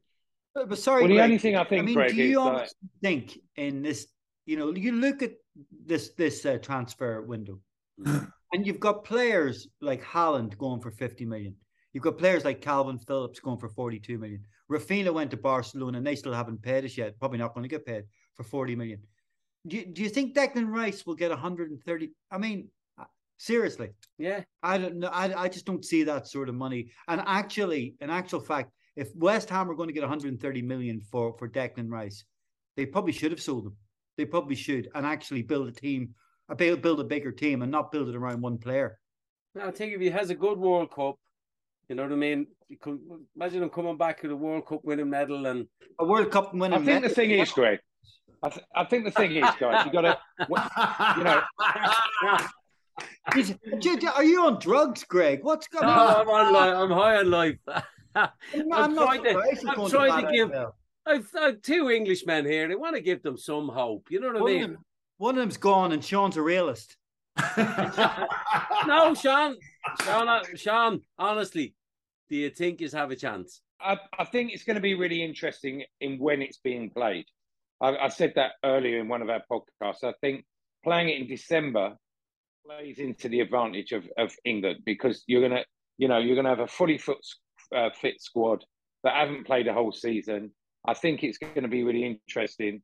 I, I, the only thing I do think is I, I like Southgate, but and I like the fact that he likes to keep the ball. But again, like West Ham, there's too much you know, uh, there's too much emphasis on playing the ball back uh, rather than going forward. So, but you know, never say no. At the end of the day, you know, it's it's and again going back to Declan Rice, I, I disagree with you, Paul. I think I think the thing is when you go and see a team live and you see someone play live, that boy's command of his his football brain is ahead of everybody else's. Like you know, as far as my team goes. I mean, and and again, he reminds me very much of Bobby Moore. He reminds me of Alan Hansen, the way he's now learnt this. He's got the confidence to come out with the ball now, and his distribution's getting better. Um, you know, he's he's. I'd like to see him practice his shooting more because again, that that you know that that bit's way off. But he's getting better every season, and I'll be honest, I, I would hate to lose him. I think he's irreplaceable, but I I think for the boy, I'd like to see him you know, again, like I've, I've said on a previous podcast, you know, Frank Lampard was a good player at West Ham. He went to Chelsea and he became a very good player. And again, you know, it's it. I think Declan Rice, yeah, I, could, I think he could be one of the best in the world. I think um, is he worth 130 million? No, I think um, I don't think he is, but I think he will be one day. And I think, you know, like he's he's he's a good player. It's the way he reads the game is is unbelievable. I mean, when you see him live, it's quite incredible. I Mark, absolutely. So I, just, I just one thing here, just below that we were talking about the World Cup there. Do you know when Haaland will get injured? The end of November, and then he's he's not going to the World Cup. He'll have five weeks to get to get fit again, and he'll be hmm. back fit as anything in January. And Harry Kane will probably Harry Kane probably be exhausted from the World Cup. So you know what I mean? They they they their best player. It must be a dream for Pep. He must be there going great. This fella isn't even going to the World Cup. He can go send him off to Brazil and lie on a beach somewhere for a week or two and come back, pick up where he left off. So sorry, Paul. What were you saying? I, I don't disagree with anybody about Declan Rice. I've seen it, you know, obviously in the World Cup last um, um last year or the sorry the, the, the in the Euros, and of course you know season into you can see he's getting better. I just think and even in the in the modern in in the stupid money that's being spent, I think I think if it's 130 million, if that's the figure that someone's bandied about, the unfortunate thing for you, Sean, you'll be at Man City. Hmm. Yeah. because that's the only pe- Yeah. that's the only team I think are, are even going to consider that sort of money for an English footballer. I, I just don't see, I just don't see anybody else. I, I- I, I, I think Newcastle are going to really start getting aggressive. I think the Saudis are going to throw a lot of money at the Magpies. But you have to th- you have to say, say, Mark, they look like they are not being overly aggressive or ambitious so far. I mean, I don't see Newcastle pulling up any trees. Maybe it's because they're not one hundred percent sure whether Eddie Howe's the right man or you know. But I, yeah, I mean, I think it's going to take a couple of years before Newcastle are anywhere near close to not only being able to uh, target the players that City can, but actually attracting them to go to Newcastle because Yeah. I think that's a big I think that's a big downside for Newcastle. They're just not. Yeah. recognized. I mean, I think London's still a big attraction. Liverpool obviously is. Man- Manchester, huge. City or United. Who, who wants to live in Manchester? Well, do you know, you say that. but, as a Leeds fan, as well as Dublin, as well as Dublin, as well as London. I want to be, I want to be a man of the world. Yeah, yeah, yeah. We, I think most of us would prefer to live in London, Sean. So there you go. I mean, well, that's where most Manchester United fans live anyway. So it's yeah, they're just successful manx like the guy that wants to buy us. Yeah. the only reason he went to Chelsea because he loves football. He couldn't have, he didn't get the time to go Oh, up to Greg, Manchester. Greg, Greg, the Glazers, the Glazers are going nowhere, kid. See I you. did- Oh, I, wait. I- I read I read a great quote actually, which was, "Well, we know we know we, we know that all Manchester United fans live in London, but we don't know where the fuck Man City fans live." well, they certainly don't pick up the terrace seating anyway. They, li- they live around the ground. Yeah, yeah, but there's only about a hundred of them. yeah. Yeah, I did. I did go to the city ground once. We were over for a hair show, and uh, I always said it was like Punch's Pilot. Uh, now I was uh, to say, saying I was on the bus, and this fella goes, "Who do you follow, man? Who do you follow?" And I, I, I said, "Are you up to see the city?" And I, I, I said, "Are you- "Not really into club football. I'm into football, and I'm an Ireland. I follow Ireland. I see you not follow the Blues. You follow Manchester, you know," and I go. No, I, I just follow international football, just in the city for the game. And about the, for the third time of the night, I was waiting for the cock to crow three times and being dropped off the bus. I was the only guy. I was at the time, you know, they were doing the backs to the crowd, and they were playing Sunderland, and Steve Bruce was the manager. And I thought they might, they might, who knows? They might. Somebody has to lose, you know. And with that, within I think after 25 minutes, they were three up, and everybody was up throwing it on except me. I'm sitting there, and I got to the second half. I went. I think I better get out of here because I'm the only one that's not cheering. I'm the only one that's not jumping up and down. So I think I better go. And I just left early then, you know. And while I while I still had, uh, I still could walk on my own legs. But that was my only trip to the city ground. Won't be going back again in a hurry. Uh, I would. I'd love to go. You know what? I've, ne- I've never gone to Celtic Park. And Mark's always promised to bring me there, but we, I'd like to go. And then may and then maybe I'd have two clubs. Uh, well, do you know what? I'm going to bring you this year. How's that sound? Yeah, that sounds def- great. I'll definitely bring you. I might even bring you to an old firm game. How's that one for you? Well, I can handle that. I'd even handle Champions League, to be honest with you. Well, I'm going tomorrow over for the Real game, and I'm back next month for the Leipzig game. So uh, uh, we might see what we'll do with the other game. Yeah, oh. yeah. And then Sean will get me in to see the Hammers. I'll get you to see the Hammers, mate. Yeah. And, and who doesn't like a draw? Keith's promised to bring me to to Crystal Palace, and I've already I've been at Elland Road, and I have to admit I did I did enjoy the experience because my dad was sitting beside me, you know, but I just couldn't join in with the singing. I just wasn't willing to do that for the man, you know. I, I, do, I, have, I do have a lovely picture of me, my dad, my brother-in-law, his son, who's a sports fan, and Billy Bremner. Now it's ah, Billy Bremner, but it's it's it's down the house. I get I've got a frame that gave it to me dad, and when he passed away, I have. I said I, just have to put that up. So it's the only bit of Leeds that happens to be in the house, you know. So, in, in, in the Leeds Champions League, by the way, I was over for most of the games because two two really good friends of mine had five season tickets. Wow! So they so they used to bring me over, and the one the one condition was I was never allowed to tell anybody that I even remotely like Liverpool under any circumstances. So basically, I had to just go with the fact that I was a Celtic supporter. So I'd one, I'd wanted the, I think we were uh, Leeds were playing Roma. Mm. The lads in front presented me with a half Leeds, half Celtic scarf that I still have. Oh yeah, yeah, yeah, yeah.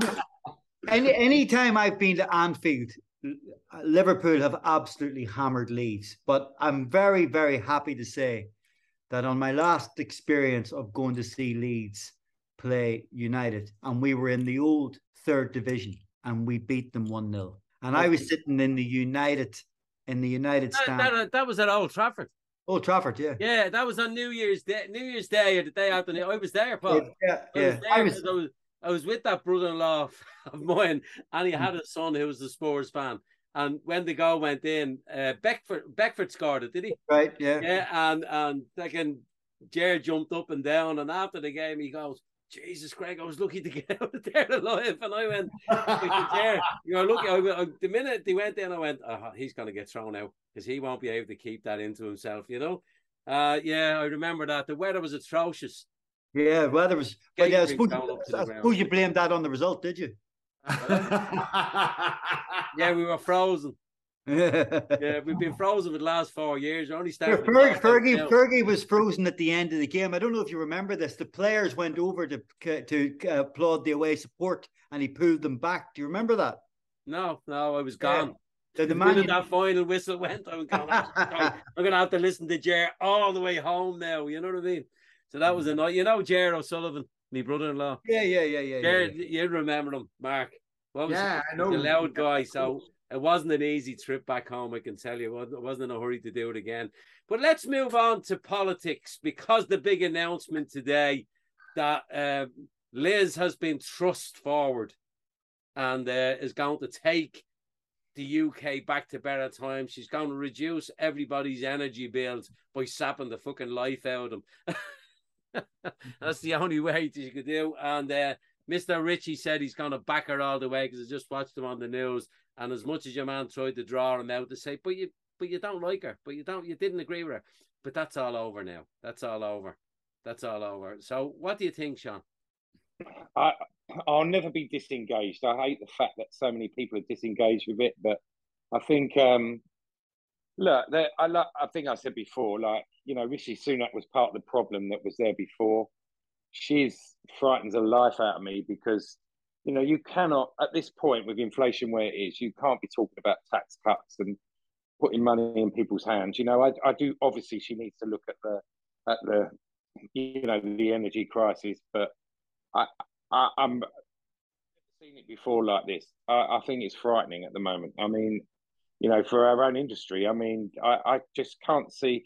I noticed this weekend that chefs, a lot of Tom Kerridge said that his electricity bill has gone from 60,000 a year um, to 410,000 a year.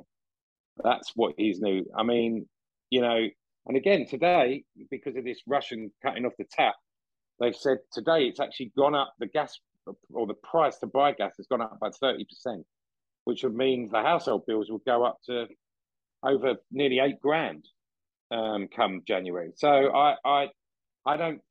I think she's absolutely fucking nuts if she wants to be the prime minister now. And good luck to her. But I think it's going to take more than a prime minister to get us out of this. I don't know what they're going to do. Also, she's got a very low, you know, a, a very low percentage in what they thought. I mean, the, the shocking news today that no one's talking about is out of them 160, 173,000 people that are Tory members that could have voted, over 30,000 of them didn't even bother. And that shows you a party that does not give a fuck about the country because, you know, I made that around about 18% of people didn't even bother voting for their leader. Where do you think it'll leave Northern Ireland? Well, you know, obviously we are. I mean, we're like this just frigging black sheep of of, of of of the United Kingdom, this legitimate child that has been spawned by, you know, Ireland and United Kingdom that just kind of, you know, s- sits in the corner waiting for handouts and you know hand me downs and a, and charity and and I, and I don't think Liz Truss is going to be any more kind of charitable than anybody else. And actually, we don't deserve charity. What Northern Ireland should have a, a government of its own that can make decisions and and at least fight for its people. But those bunch of fuckwits don't care because they're getting paid anyway. And in actual fact, it's all about tribalism, flags, and you know speaking up for their people instead of actually thinking all of us are their people. But my my main issue with this whole thing is the fact that this in-house, um, you know, uh, Tory boys set up, you know, pitching their own people again. It should have been a general election. You know, how, how dare they think that they can just throw somebody in after Boris? This is this is this is some they should have if they were decent people, they would say, you know something, we want you to make the decision. Who do you think should lead you? Who should who do you think should take take you to where? No, I'm not saying uh, Labour are, are, are a solution, but at least if we have a choice in it, we might have a better chance of actually um, finding somebody who believes, well, I've been elected by the people, so therefore I'm going to do my best. She she's playing to the gallery. She's already pissed off the French. She hasn't a clue what she's doing. I mean, she's obviously can't. She's probably sitting in a wine bar in South London as we speak, thinking, "I, I don't know. I can't believe what, what I've just done." I, I genuinely. Well, I'll tell, you, I'll tell you what she's going to do. She's going to pick a wrong. She's going to pick a fight with the wrong people, mm-hmm. uh, because high on her agenda is basically this protocol, and it, to be actually forget about it going through the house, house of both houses. She's mm. actually going to enact on it straight away. So she's clearly going to pick a fight with Brussels. Mm. She's going to get decimated because there's going to be a trade war. So, Sean, I hate to tell you this. You think things are bad now? Wait until the trade war starts. Germany and France and Italy, the primary the primary movers in, in Central Europe, have actually been basically working towards having nothing to do with the UK since 2016. They've been gradually moving everything away. Uh, exports into the UK are down. Uh, imports into their countries are, are nominal at this stage. Um, so to be quite honest with you, it, it will it will cause little or no effect in Europe if there's a trade war, but it'll have a devastating effect on the UK.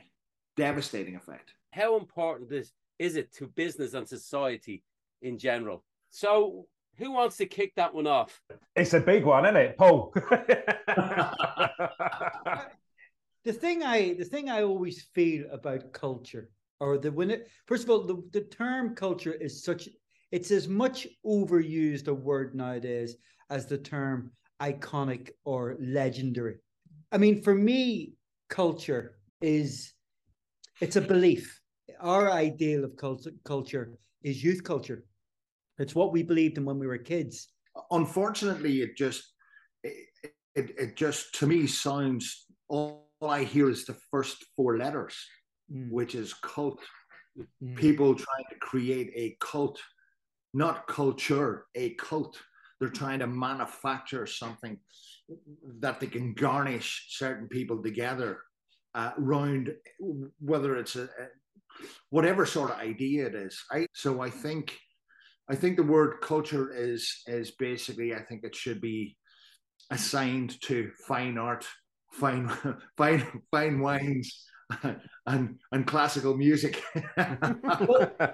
you can't distinguish anything anymore as a culture because it all looks like it's half thought out bollocks that's just been you know this will look great on instagram or this will look brilliant on, on a tiktok see that some of my younger staff and for example you know harry styles Mm.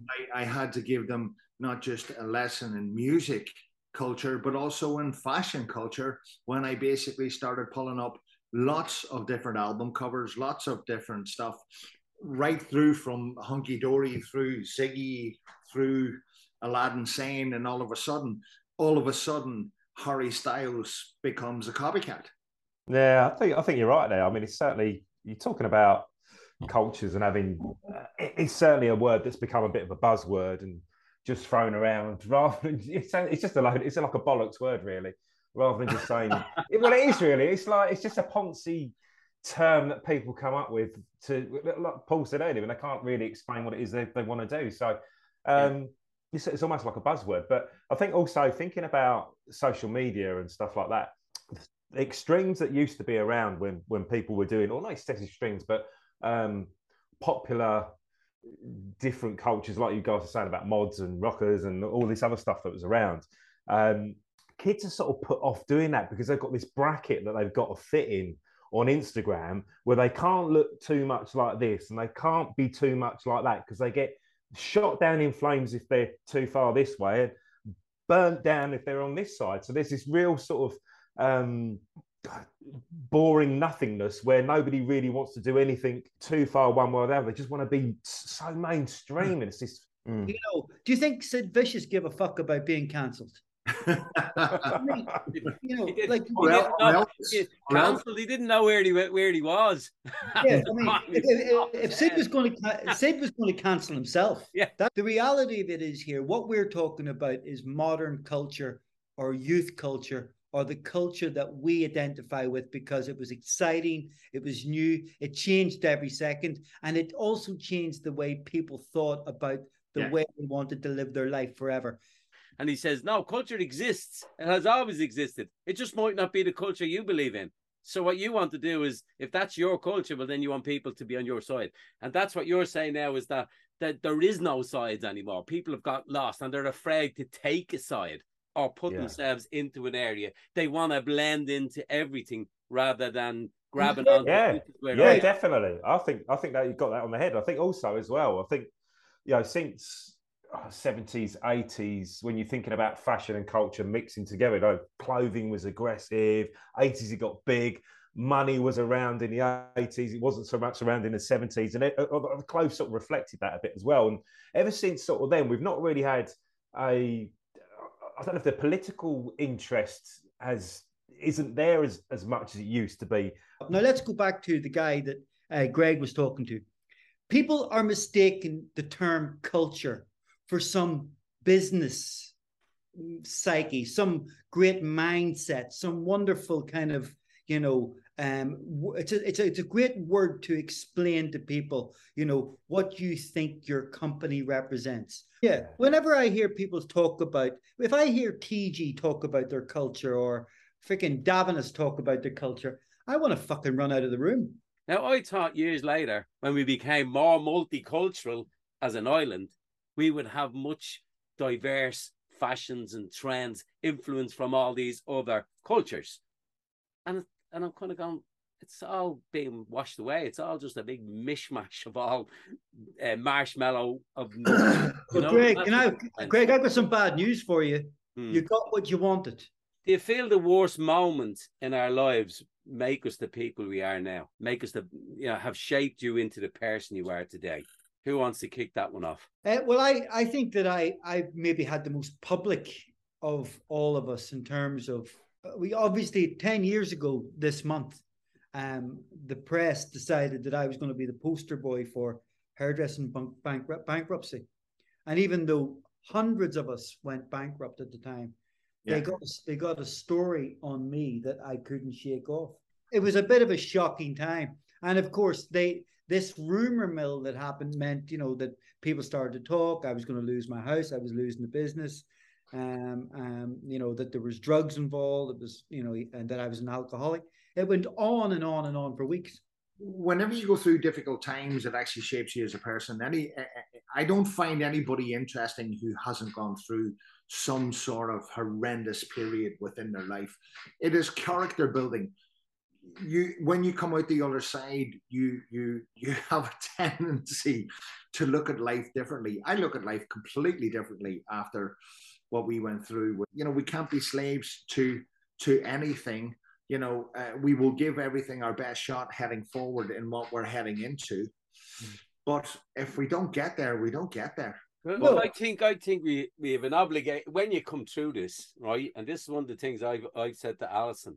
We we've come through this, and we owe the people who didn't come through this. I mean, the people that couldn't face any longer and took their own lives. We owe that. We have an obligation to them is to learn from that and not do the same thing again, and enlighten anybody along the way that wants to listen to you into where you might see them going. Whether they want your opinion or not, but if they ask you, Duncan always says that to me. Do you value my opinion? And I always say, yeah, of course I do. Well, then I'll say it to you. I, the, the thing, the thing know? that we always talk about in these conversations, and it's uh, what my Lisa says, what do you talk about? And I said, you know, we talk about everything, but it always comes back to one thing. And and I think we can all agree on this. I mean, I don't know you so well, Keith, but we've all been very, very lucky. And you know, you should never ever be misguided to think that that is the same for everybody. It's not Yeah. we you know we are absolutely in an, an amazing industry that's meant we haven't had to work very hard all our lives. Not really work hard. Mm. you know we do we've all we're all doing something that we thought would be a bit of fun that we make a living out of. You know Yeah. we've all met wonderful people. It's put us in the most incredible positions and situations and places meeting wonderful people who are you know delighted to meet us as much as we meet them when you go through a difficult situation, it makes you realize that you have got choices, that the choice remains solely with you in the end, that other people can't influence what it is you're going through unless you want to let them in and let them uh, influence how you're feeling. So it, it really gives you a good sense of knowing that the control and the and the uh, power to take yourself where you want to go is completely with you. And I think sometimes when you're in those situations where things are so dire and so desperate, um, the choices don't seem to be there, although they are. You, you just can't see them for whatever reason, and you know, it takes time to go through those things to work out those things for each individual person. I mean, each each person's story is completely different, and I, I volunteer. At, I've probably told you before. I volunteer at the Samaritans, and when you're hearing people's stories of some of the things they go through, and the uh, stories they're telling you. And, and Paul, your your story is a good story, but I mean, some of the ones I've heard, not not not, not out of the ballpark, but uh, and they're still going and they're still looking at life in a in a in a grateful way. And Mark, even though you got kicked out of the band because you were a crap drummer, did that change you? Um, uh, first of all, I wasn't a crap drummer. Uh, uh, uh, How come? How come they've never invited you on stage then to Uh, play along with them? And you're that tight with with the lead singer. I thought it has to be. it. They have to bring him It's on. because they all they already have a drummer. So and it's it's like lots of my mates who are in bands, they usually already have their own drummer. So there you go. Like everybody else, we all go through our difficulties in life. I probably uh you know had a lot of family issues and tragedies over the years and and possibly went down a really bad road a little bit like a rabbit hole that paul went down and um, I was very lucky that somebody came into my life and and dragged me back out again. So, but for that, I don't probably know where I'd be today. Is style still important to modern day youth? Because I know style is very important to you, Paul, and Yeah, it's very important it- to you, Mark, in different way. It is important. Of course, it's important. Um, it's important in the sense that most kids confuse fashion for style. And of course, they're two separate things, two completely separate things.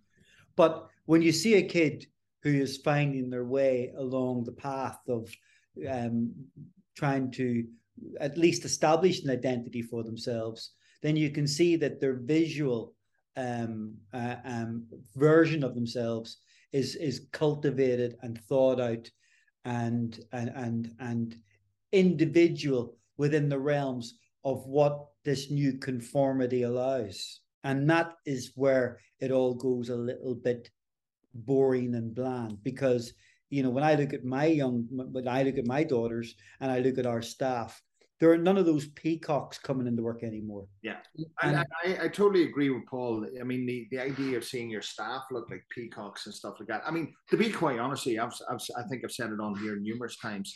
The, the reason I got dragged into this industry was because there was so many cool people in the industry. They looked amazing. They were great fun. They had a great attitude to life, and and they and they looked amazing. now everything is generic.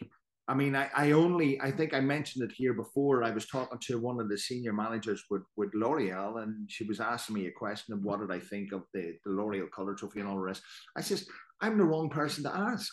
I, am not your audience. Funny, actually, one of the one of the things I dreaded with coming into our industry and Peter Mark was uniform. Even the word itself, uniformity. When mm-hmm. when salons start embracing everybody must wear black and then you actually have this like a certain dress, like, and then they start wearing zip tunics, and I, and I went, no, not doing that. Why? I like the individuality of the people coming through. I couldn't care if somebody came through the door in full drag or hobnail boots, and I wouldn't even bother what gender they are, as long as they're able to do the hair well. They talk, they show up, yeah, and they and they talk to people nicely, and they treat people with respect. That's all I ask.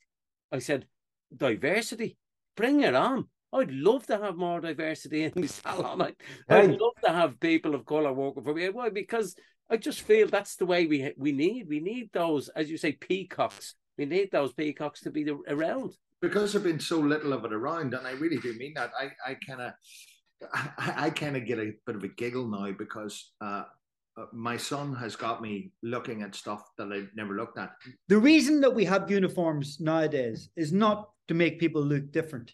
It's to prevent them from looking like shite. exactly.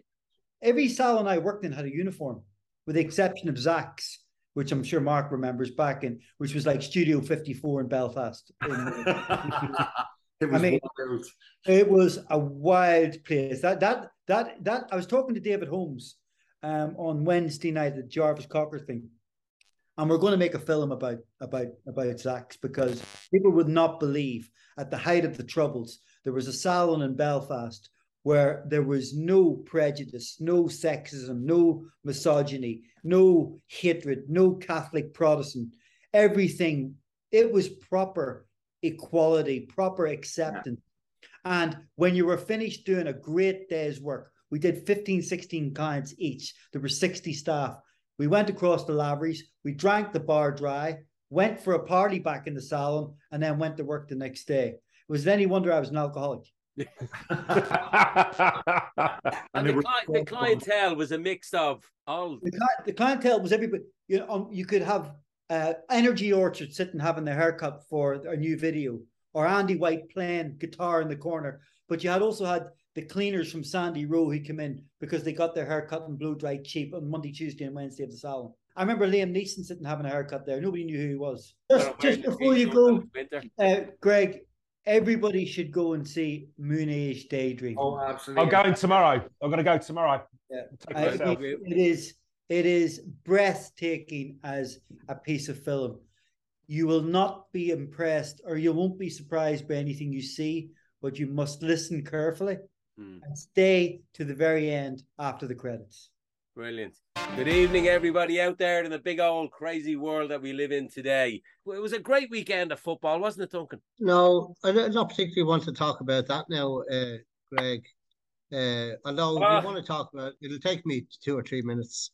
And the, the one that I was really struggling with was could Liverpool overturn Arsenal? Because they're seriously good team. There's only been one team that beat them so far this season. Who was that, Duncan? Who was that, Craig? I can't tell you that. How you do? You played them last night. United beat them, yeah. It was a great weekend now. I have to say it was a great weekend for football. I'm getting very annoyed with Leeds manager. I just think he's he's it's nearly like it's all about him. Or maybe he's trying to take the limelight off the players like he's after getting put up to the stand there for three matches, and he was given a load of lacquery there yesterday uh, to the fourth official, and I just think he's. I just I'm turning off him there. You know, I don't. I thought Liverpool.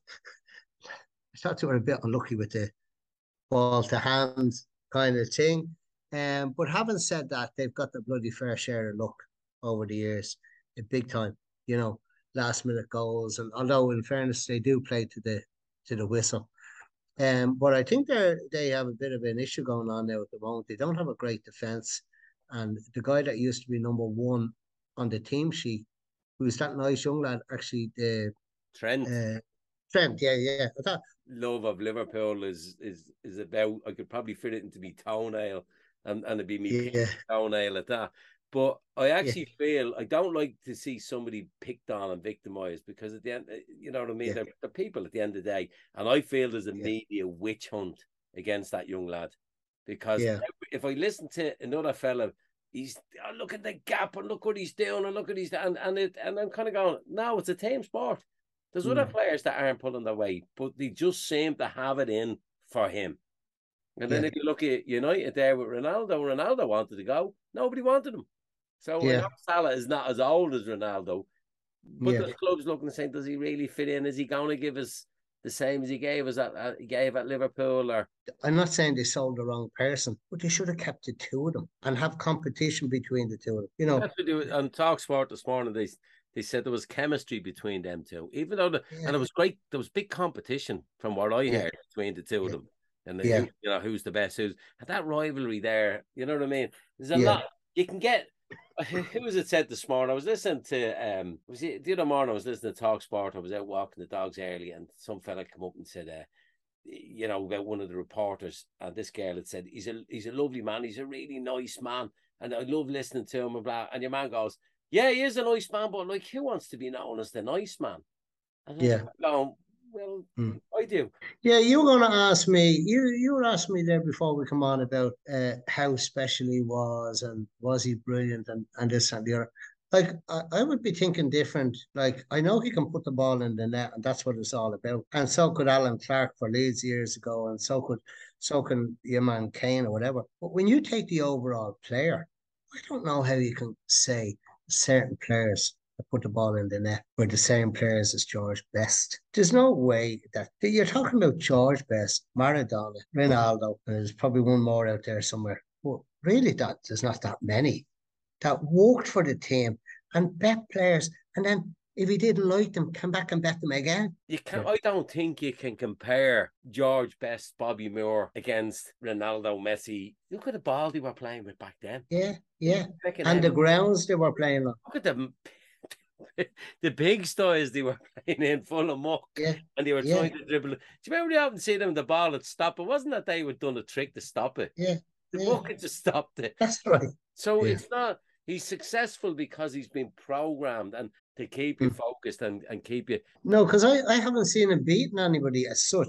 I've seen him turning a few people and putting the ball in in the net. He absolutely knows where where where the goal is and that. Like you know, he's a great lad. He's a great athlete and that kind of thing. And I, I wouldn't knock him. You know. Yeah, So, you know, uh, so I- you wonder about the horse. We're not putting Haaland in the same category there, but he is he is a beast. You know what I mean? And Yeah, he is, and he's enjoying it, and he's he's really good, and he works great with Foden as well. Like you know, uh, they work kind of well because they both of them got hat tricks there the other day.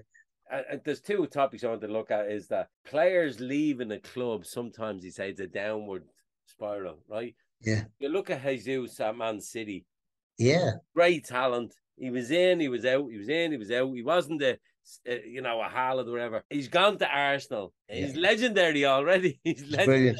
Well, he's Blake. He puts in a coming out. No, we you've Klopp coming out and going, I wasn't too happy the way he went down that easy. And I Yeah. felt like saying, we'll show you a few videos of Salah going Yeah. down easy. Yeah, even take Everton there, right? Going in five minutes, going to goal up against United, right? And all the fans were blowing the whistle, right? And and and the players were wasting time. With fucking ninety, fo- sorry, with ninety-five minutes. It's a no-brainer. You know, he's going to put in an offer for him. Now he might ask, can he? He's going to know better the devil you know, kind of thing. And But watching and listening to the media, okay? Mm. yeah, I, fe- I've, I felt at times I'm, I'm in a, an episode of Game of Thrones because Yeah. everyone keeps saying winter is coming, winter is coming. Yeah. Like, Yeah. what's your view of the industry in the coming months? Because mine would be I, I've lived in this country all my life, and the beauty of it is they can have four seasons in a day. Um, I, I tell you what I think. I think we kind of we worry about things that may not even happen. Mm. It's stupid. Like, and we were at a thing there. Myself and you, Greg, a little while ago, and yeah, the guy got up to speak at the end, and he was speaking out about we can control everything that's inside us, not outside us. Do You know, I thought it was really good, even by reading exercise that and stop this worrying about. We worry about things that may never happen, and it's all this doom and gloom on the thing. If it's not, if it's not the uh, Ukrainians and uh, Russia, it's is China going to join them and North Korea going to join them, or is Biden going to do this and this? Maybe nothing will happen. Like we worry about things like that. I tell you what I I'm concerned about. I I'm to put up. Well, I didn't. I'm going to put up the prices next week, and I gave this serious serious thought. I was so annoyed with it because I know for natural fact when I put up them prices, I'm to lose clients. There's nothing sure. And my turnover will not necessarily go up. And mean, colour and all that kind of thing is going up. Um, the gas is going up, the ESB is going up, all the products are going up, all things like that. And I said, I'm going to have to put them up. Now, then now, will I put them up now? And will I counteract for the, the, the VAT going up in um, February? Which I don't think maybe we might even go up at all. So I said, no, let's just do this now and let's see what else going and not be worried about it. I'm concerned about Christmas we're going to have because we need a really, really good Christmas to try and get us over them couple of weeks after Christmas. Because when when it's time to switch to mm. winter clothes to spring, Paul, tell us. Yeah. Because Paul told me one day I hear that's a lovely shirt you have on there, Greg, for summer. I, I don't know many people have heard saying, I don't read the papers. I don't look at the papers anymore.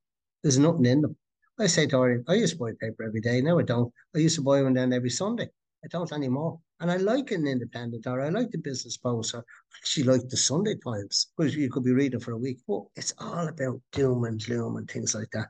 I hate about war is that politicians put put young men in the position that they to fight for something that they probably aren't even old enough to understand why they're fighting. Can you imagine now? I'm and I'm hoping, in one sense, this is happening. That regular families like yours and mine mm. in Russia are yeah. looking and going, Dimitri isn't coming back. Why, yeah. why, why, did he go on that war? And then yeah. when you look, and whether it's propaganda or not, but we're being told ten thousand Russians are leaving over the Kazakhstan border and the Georgian border.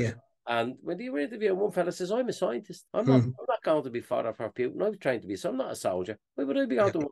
And then this other man with his wife and two kids and a head, and why, uh, why are you leaving? Because my son is the age, he's going to get drafted. I'm not giving up my son. Why would I give up my son? So yeah. it, it's trickles of water that create a stream, that create a lake, that create an ocean. If you were a boxer and you were 25 years of age and you just won a major fight. You beat someone that was incredible. His nickname was the Bear, and it was incredible that you even would even. And at 25 years of age, you were drafted to go into the army and you wouldn't do it. You were at the height of your career now and you were drafted to go into the army and you wouldn't go in. Your license was taken away from you from mm. boxing for three years. And a black guy did that on his own, Muhammad Ali, after beating Sonny Liston. And he did that on his own and he stood up. Like, I mean, he should have been keeping his mouth shut to be a black man in America at that time. But no, he was saying, I'm not doing that. He's a brother of mine. I'm not going over there to shoot someone. He was at the height of his career and he he he had to stay out of that for three years. He came back down and became the champion again, actually for three times in a row. But to do that, like, I mean, I, I see a situation actually where they would revolt in, and I think they're doing it at the moment because I think that explosion on that bridge could have been done by Russian civilians. Yeah. You know, actually, yes. here's an interesting one. All right, I often get beaten up over this, and this is way off the cuff. But last night there's a, a lad, Barry, if you're ever listening to this, you're out there. He's a Liverpool fan, and uh, we used to knock heads a bit last season. And realised it's getting a bit too personal, so I'll just keep that for Mark now. But uh, yeah. but he said last night Ronaldo because he hit the 700 goal of his career. You yeah. know, should be playing him more, playing him more. And I could have gone, no, the, the fella's 38 years of age. Mm. So he come back and corrected me. He's not. He's 37. Yeah. And I said, when is he 38? And he says, February.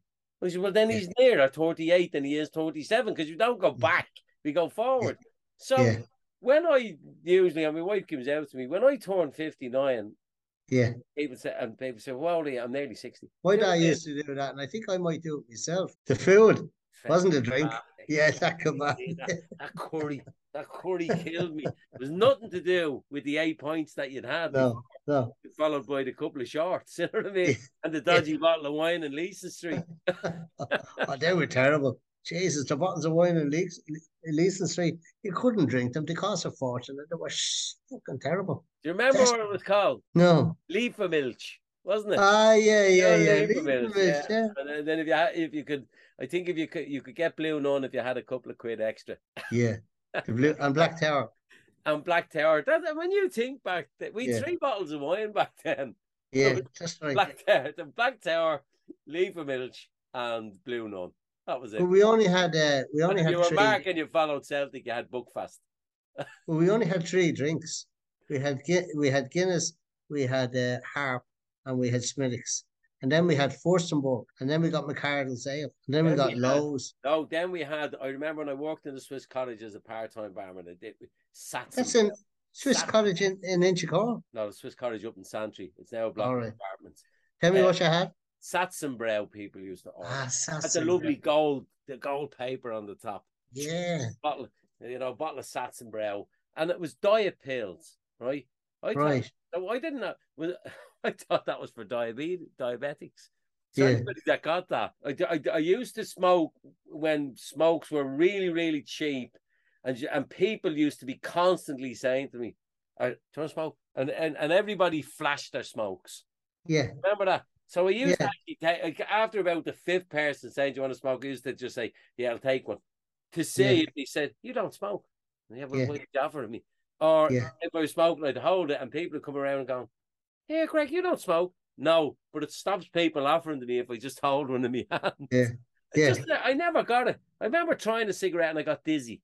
It's just Yeah. me. I'm not get. I don't. They all seem to be enjoying it. I couldn't Yeah. think that worse. Than, But it was part of your uh, part of your clothes, wasn't it? That's a nice shirt. That's a lovely jacket. Just they're great smokes. I remember the teacher, and I- won't name his name, but I Yeah. remember we we brought they brought us up to mountains when we were kids, right? Yeah. A, a gang of a gang of kids from Coolock that were in the city. Bring them up to Wicklow Mountains and calm them down, like let them run amok, tear around the place, and we put them in a hostel. You know, we, were, we were in the hospital, hostel, and I think somebody snuck a beer or two in, and we sipping over the beer. And one bright spark got an idea: put newspaper around the light, and now Yeah. dim it down. The teachers were they were in the the hostel across the way. They won't know that we're Yeah. So we were all there having the crack, and I remembered we were going, and then the room just all of a sudden started getting brighter. Yeah. I kind of thought, couldn't be morning, yeah. And didn't the next minute the lampshade just collapsed. The heat built up so much the lampshade went on fire. And it just collapsed onto the ground. We all jumped up and oh, what are we going to do? Somebody said, we have a bit of sellotape. We'll sellotape the lamp, the light on, but nobody put that light on for the rest of the time we're here. The next day or two, anybody, don't put that light on. And I remember one one of the lads, we were, the teacher said, go in there and tidy up that kitchen. It was the kitchen over where the teachers were. You know, Yeah. like you know, you, you didn't question anything. I Yeah. I'm calling you. I think it was one of the lads. He called, "Here, Greg, Clacky, have a look at that. Look at that." There was four empty bottles of Courvoisier brandy in the fucking bin. They were- they were- Jesus. Teachers bringing us up the mountains. Imagine if Yeah. anything happened to us. We were all off that bin and they come on. Who's driving? Give one of the kids the keys. They're so sober, sober than the rest of us. That that they were they Yeah. were great guys, right? Yeah. And they, try, they treated you that all of a sudden because you'd done your junior said Now they, they treated you totally different. You were treated like adults, right? Yeah. Greg, and if you can't, you know, he wasn't Clark. Greg, get up, right? I'm gonna, and he gave us a nixer to do to pay Yeah. for this trip they were going to bring us on up the mountain. And he said, right, it was plug boards. He used to have a chipboard board at the back of your, you know, in your hall, and you open up the plug, the fuse board is on it. That's right, yeah. Back of that, there was a, a chipboard, and there was four holes counter sunk into it, and we had to counter sunk the machine. And the teacher said, right, the truck will pull in there. Is all pick it in turn, stay back on a Wednesday. We finished early, stay back for an hour or two, and we were there going through them, right? And I always thought at the end of it, what a clever bit. They we probably got probably cost 30 quid to bring us up the mountains for the two Yeah. days. They probably made 300 quid. I doubt if there was any receipts being shown or invoices. No, in- I wouldn't them- think so. them days. But you know, fair play. You Yeah. totally you were treated as an adult. I actually Yeah. just said to a young girl today that served me in Musgraves, right? And uh, I was in the queue and and Alison had said to me the weekend that uh, young kids of 18 now, she was talking to a couple of teachers that are in the salon. She says they kind of nearly have to look at them as if they're nearly 16 and a half, 17 because of two years of lockdown. Their Yeah. social skills, communication hasn't really developed. So it Mm. makes us look That's interesting. Yeah. yeah, somebody talked to me, you know, they employ people for skills or attitude. And I would have said, oh, oh, well, you know, skills can be taught, it's the attitude. And then I thought, well, you know, your attitude can be changed if you're if you're open to changing. Because Mm. if that's that if that's the case, we wouldn't have people who recovered addicts because nobody'd given them a chance. So you have to give Yeah. people a chance. But once Mm. you've given them the chance, they have to show up. You have to you Yeah. have to show up. So the kid, I'm there at the and I've only a couple of things, but a younger guy who's probably in 22, but he's more senior than her, and she he was showing her the thing, right? But I'm standing there, and then a senior manager came along. He was probably annoyed. What he's interrupted me for? So the two of them engrossed in this thing, and I'm waiting there. But no, neither of them made eye contact with me. Neither of them looked. Hmm. I was oblivious. And then they looked around. The guy goes, "Oh, they uh, sorry." And I went, I just thought I was invisible there. I thought I was at the discovering the secret of invisibility. And, Yeah. uh, and she says, Oh no, sorry. And I said, No, you're grand. And she put it through. And then I said, You're only learning. And she says, Yeah, yeah, yeah. I, I, I said, Your school leave, you done your leaving cert. Yeah. I said, myself and my, my wife was throwing something at me there. Maybe you would agree with this. I'd love your opinion. And she said, What's that? I said, she said teachers and and and she was thinking herself and a few people she was talking to that people of your age uh, that you're how old are you? 18 and she says yeah I'm 18 and I says well would, would I be right in saying that you're probably at the mental age of like 16 and a half 17 rather than 18 would you agree because of COVID and the lockdown? Oh definitely. I definitely agree.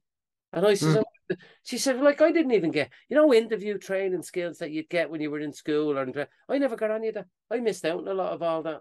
And it makes you it does make Yeah. you wonder. And one of the Yeah. things that Alison did say to me that she another teacher had said to her, and it's amazing. The thing I love about our job is we meet people on a one-to-one basis from every aspect of life. Mm. We, we we become knowledgeable. We're not experts at anything, but we're knowledgeable on everything.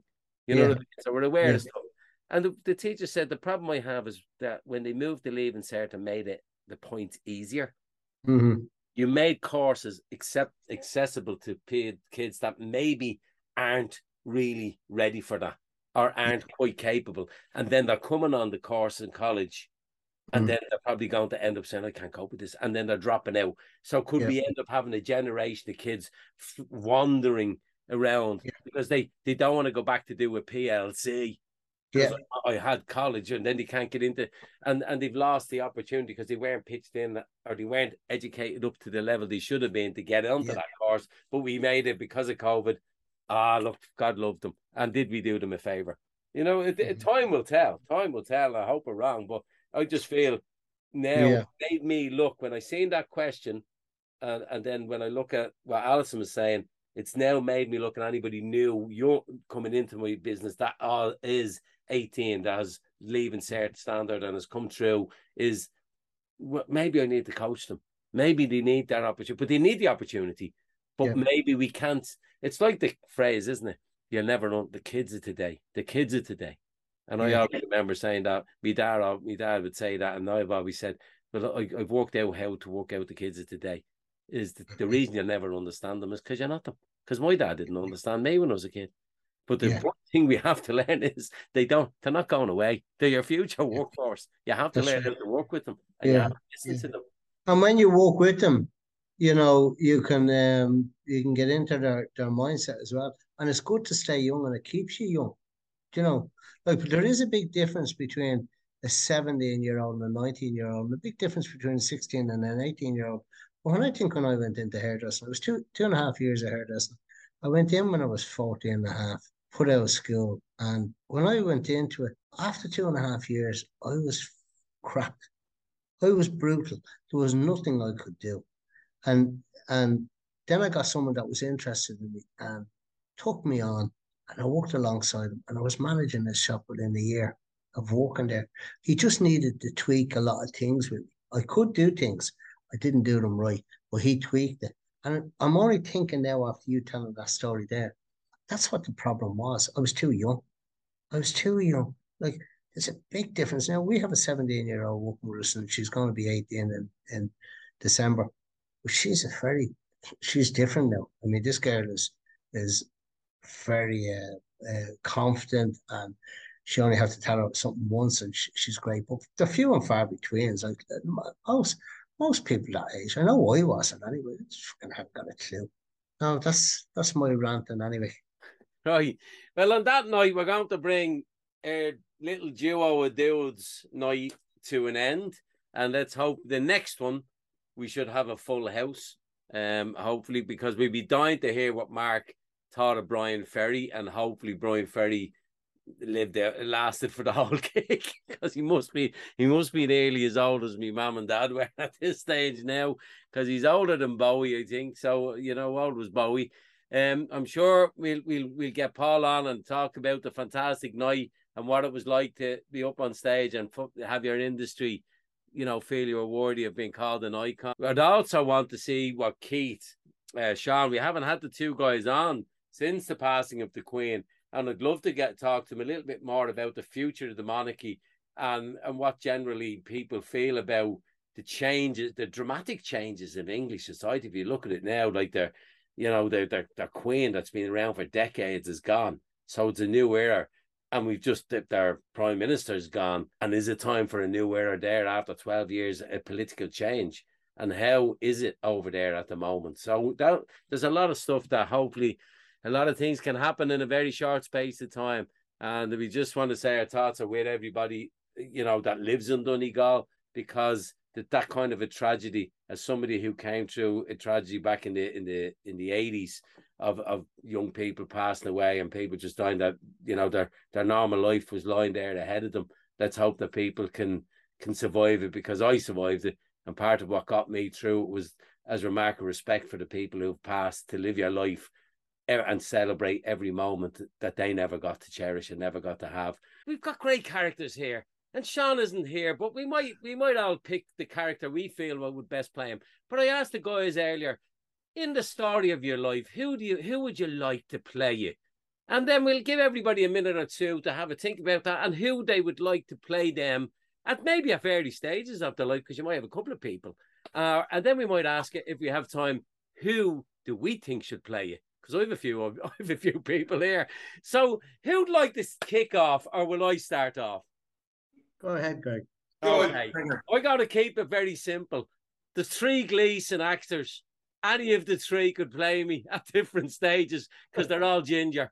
And there was a ginger at one stage. So I could take the Gleeson young lads could play me as a young flip. I've seen one of them play a middle aged man and he's younger, and the dad could play me where I am now. He's got a bit of hair, and I have a bit of hair. He just had to get a cut because he's with, you know, uh, Mr. Farrell at the moment. So I think any of the Gleesons would probably do a good turn of me because they do yeah, the accent so. well, and I think they would cover me fairly.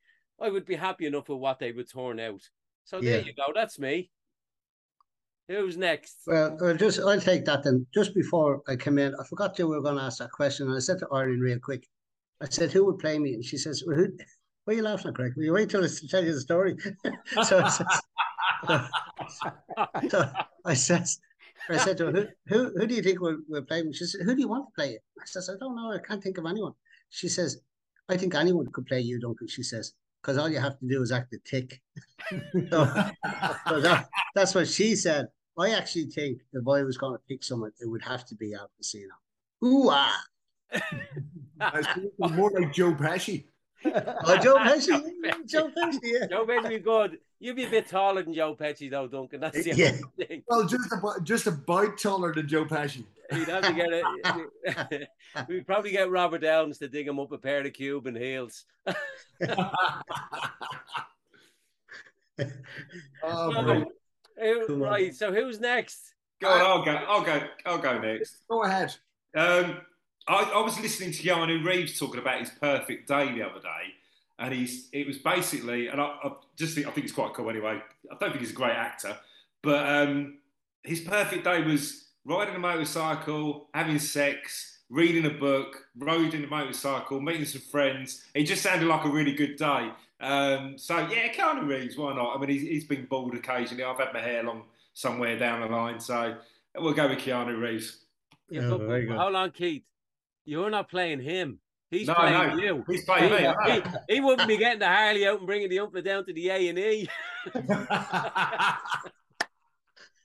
It's such a wind up. Okay, Mark or Paul, who's next? Uh, what do you reckon, Paul? I reckon you, Mark. I, I'm dying to hear who you who, who you. Oh, well, listen, it, it, it's possibly only really one or two. Uh, probably Nicolas Cage. It Really? had- yeah, I can see that. Yeah, I can see that. I can see that. Yeah. Good call. it's going to be a toss up between himself and Mickey Rourke. Both of them dysfunctional. Both of them having their demons. Both of them completely off the reservation. So I, I don't really. I, I think it would be either or, to be quite honest. with. Oh, I want Mickey Rourke. They're equally as mad as each other. Yeah. Uh, so you, you talking about Mickey Rourke? You say Mickey Rourke because he's had plastic surgery as well as Mark and Botox. Well, well, I suppose if I had to choose between the two, I, I'd stick with Nicolas. I, I, I never, yeah, I never thought of that, but you actually now you say it. Yeah, That's, yeah. that's a good one. I, think we'll stick with Nick. Actually, oh, Paul. Well, you know, funnily enough, it's one of those kind of weird things that you do get asked occasionally, and of course, you never really think about it. But because you give us a little bit of time, I thought so. I, rather than actually, because I can see, I can see how Mark would pick um, uh, Nicolas Cage, not just because of the sort of the madness, but also there's a similarity in looks there, and that's and I can see how that would work. Um, um, and Mickey Rourke, I can see, I can see that. Um, Al Pacino, no, Duncan, I don't see that, mate. Okay. Uh, oh, well, I'm, I'm gone to Joe Pesci now, by the way, Paul. all right, okay, Duncan Pesky, Duncan Pesky. Uh, yeah, uh, Keith, Keith is obviously on fucking drugs, Keanu Reeves. and I mean, obviously, uh, uh, obviously, Greg, you've just taken the easiest option. So I probably would have went with Colin Tobin for you or something like that rather than the Gleeson. Any, for me, the, uh, the choice was, you know, who actually do I think I'm like? And of all the actors that I think, not in looks, but Edward Norton was the one I thought who is the closest in terms of Yeah. personality and Mm. that anal attention to detail, Yeah. obsessively, even annoyingly, you know, kind of Mm. characteristically difficult to work with. I don't think I'm particularly difficult to work with, but if you didn't know me, you would find me hard. Hmm. But the, the person who I really struggled with because I really like his style of acting was Steve Buscemi from obviously Boardwalk Empire and Reservoir Dogs. Oh, yeah, yeah, yeah. Because I just kind of like his style of acting. I think, you know, that unhinged could be violent, could be, you know, um, kind, could be generous, could be quite sinister. I like that vibe. So, uh, but probably Edward Norton in terms of personality. And I think he, he's got Mm. that similar kind of characteristic. Well, I- I'll try the ones I thought of everybody. Okay, so Oh, here we go. I put Mark, I put Daniel Day Lewis because he can handle any character, and I thought he's very complex. That Mark, Very fella. So good. you need Yeah. somebody that could really get into there and and and play him. So I thought Day Lewis would be good. Paul, I put Cillian Murphy down for you. I'm Okay. thinking more Peaky Blinders kind of the character, and could could uh, as as you know, you have a nice up front, but deep down there's a darker side to you. Okay. and I thought he could come out. Okay, now Duncan, Anthony Hopkins. Excellent. Yeah, I thought I thought that he, he's a Welsh Very man. He, he could he could That's a handle, good one. Yeah, That's that's a a very handle um you know, and in his day when he was the the younger Hopkins was a handy fella, you know, he was handsome enough, you know. And uh let's see, Keith, Danny Dyer. Daniel, get that. Fucking hate you. follows Crystal Palace. And then Sean isn't here, but I thought about that and I thought Tom Hardy. Yeah. I would have Sean. thought Tom Hardy. That's Yeah. very good, Greg. Very Yeah, good. thought- Mm, thought they were, I thought they would sum people up, you know what I mean? very so good. anybody else got any views on on who'd play anybody Well, just else? on just just on uh, Paul's there, I thought that was very good. Um, Primal Fear, you know, Oh, the yeah. and the dark side and that kind of thing. Like you know, I thought it was a, I thought it was a good choice there. You know, and I thought my choice from Mark it, it moved me on to Joe Pesci. Yeah, Greg, I've got yours, Greg. because you think I'm funny. yeah, yeah. Well, I've got your Nobody got De alternative. Niro. I'd, I'd, I'd, if I was a different shade and it's slightly dark and had a mole, I would have said I'd love De Niro to play me because De Niro is my favorite actor of all time until he started trying to do bad comedies. And then I went, oh, you've really let me down. You had all these classic characters, and now you've been father. What was it? They, they won the Meet the Fockers, which was a great movie. The first He one. was good in that. I thought. I thought the when he time it got to the- three and four, it was a bit. Jesus, come on, uh, man! You don't. Listen, he did one called Dirty Grandfa- Grandpa, and it, he was absolutely brilliant. He was brilliant in that. He was brilliant in that. You know. What was that called again? What was that called again? Dirty Grandpa. So oh, on that, I have to say good night everybody. Until we meet again, be safe and look after yourselves. Take care, lads. See you guys. Bye. See ya. Thank you for listening to the Hair Dudes Conversations Best of Series 2. Look out for Series 3 coming soon. If you've got this far, we must be doing something right. So please don't forget to like, comment, give us a five star review, and share, share, share with all your friends, family, and other hair dudes out there. Until the next time, take care.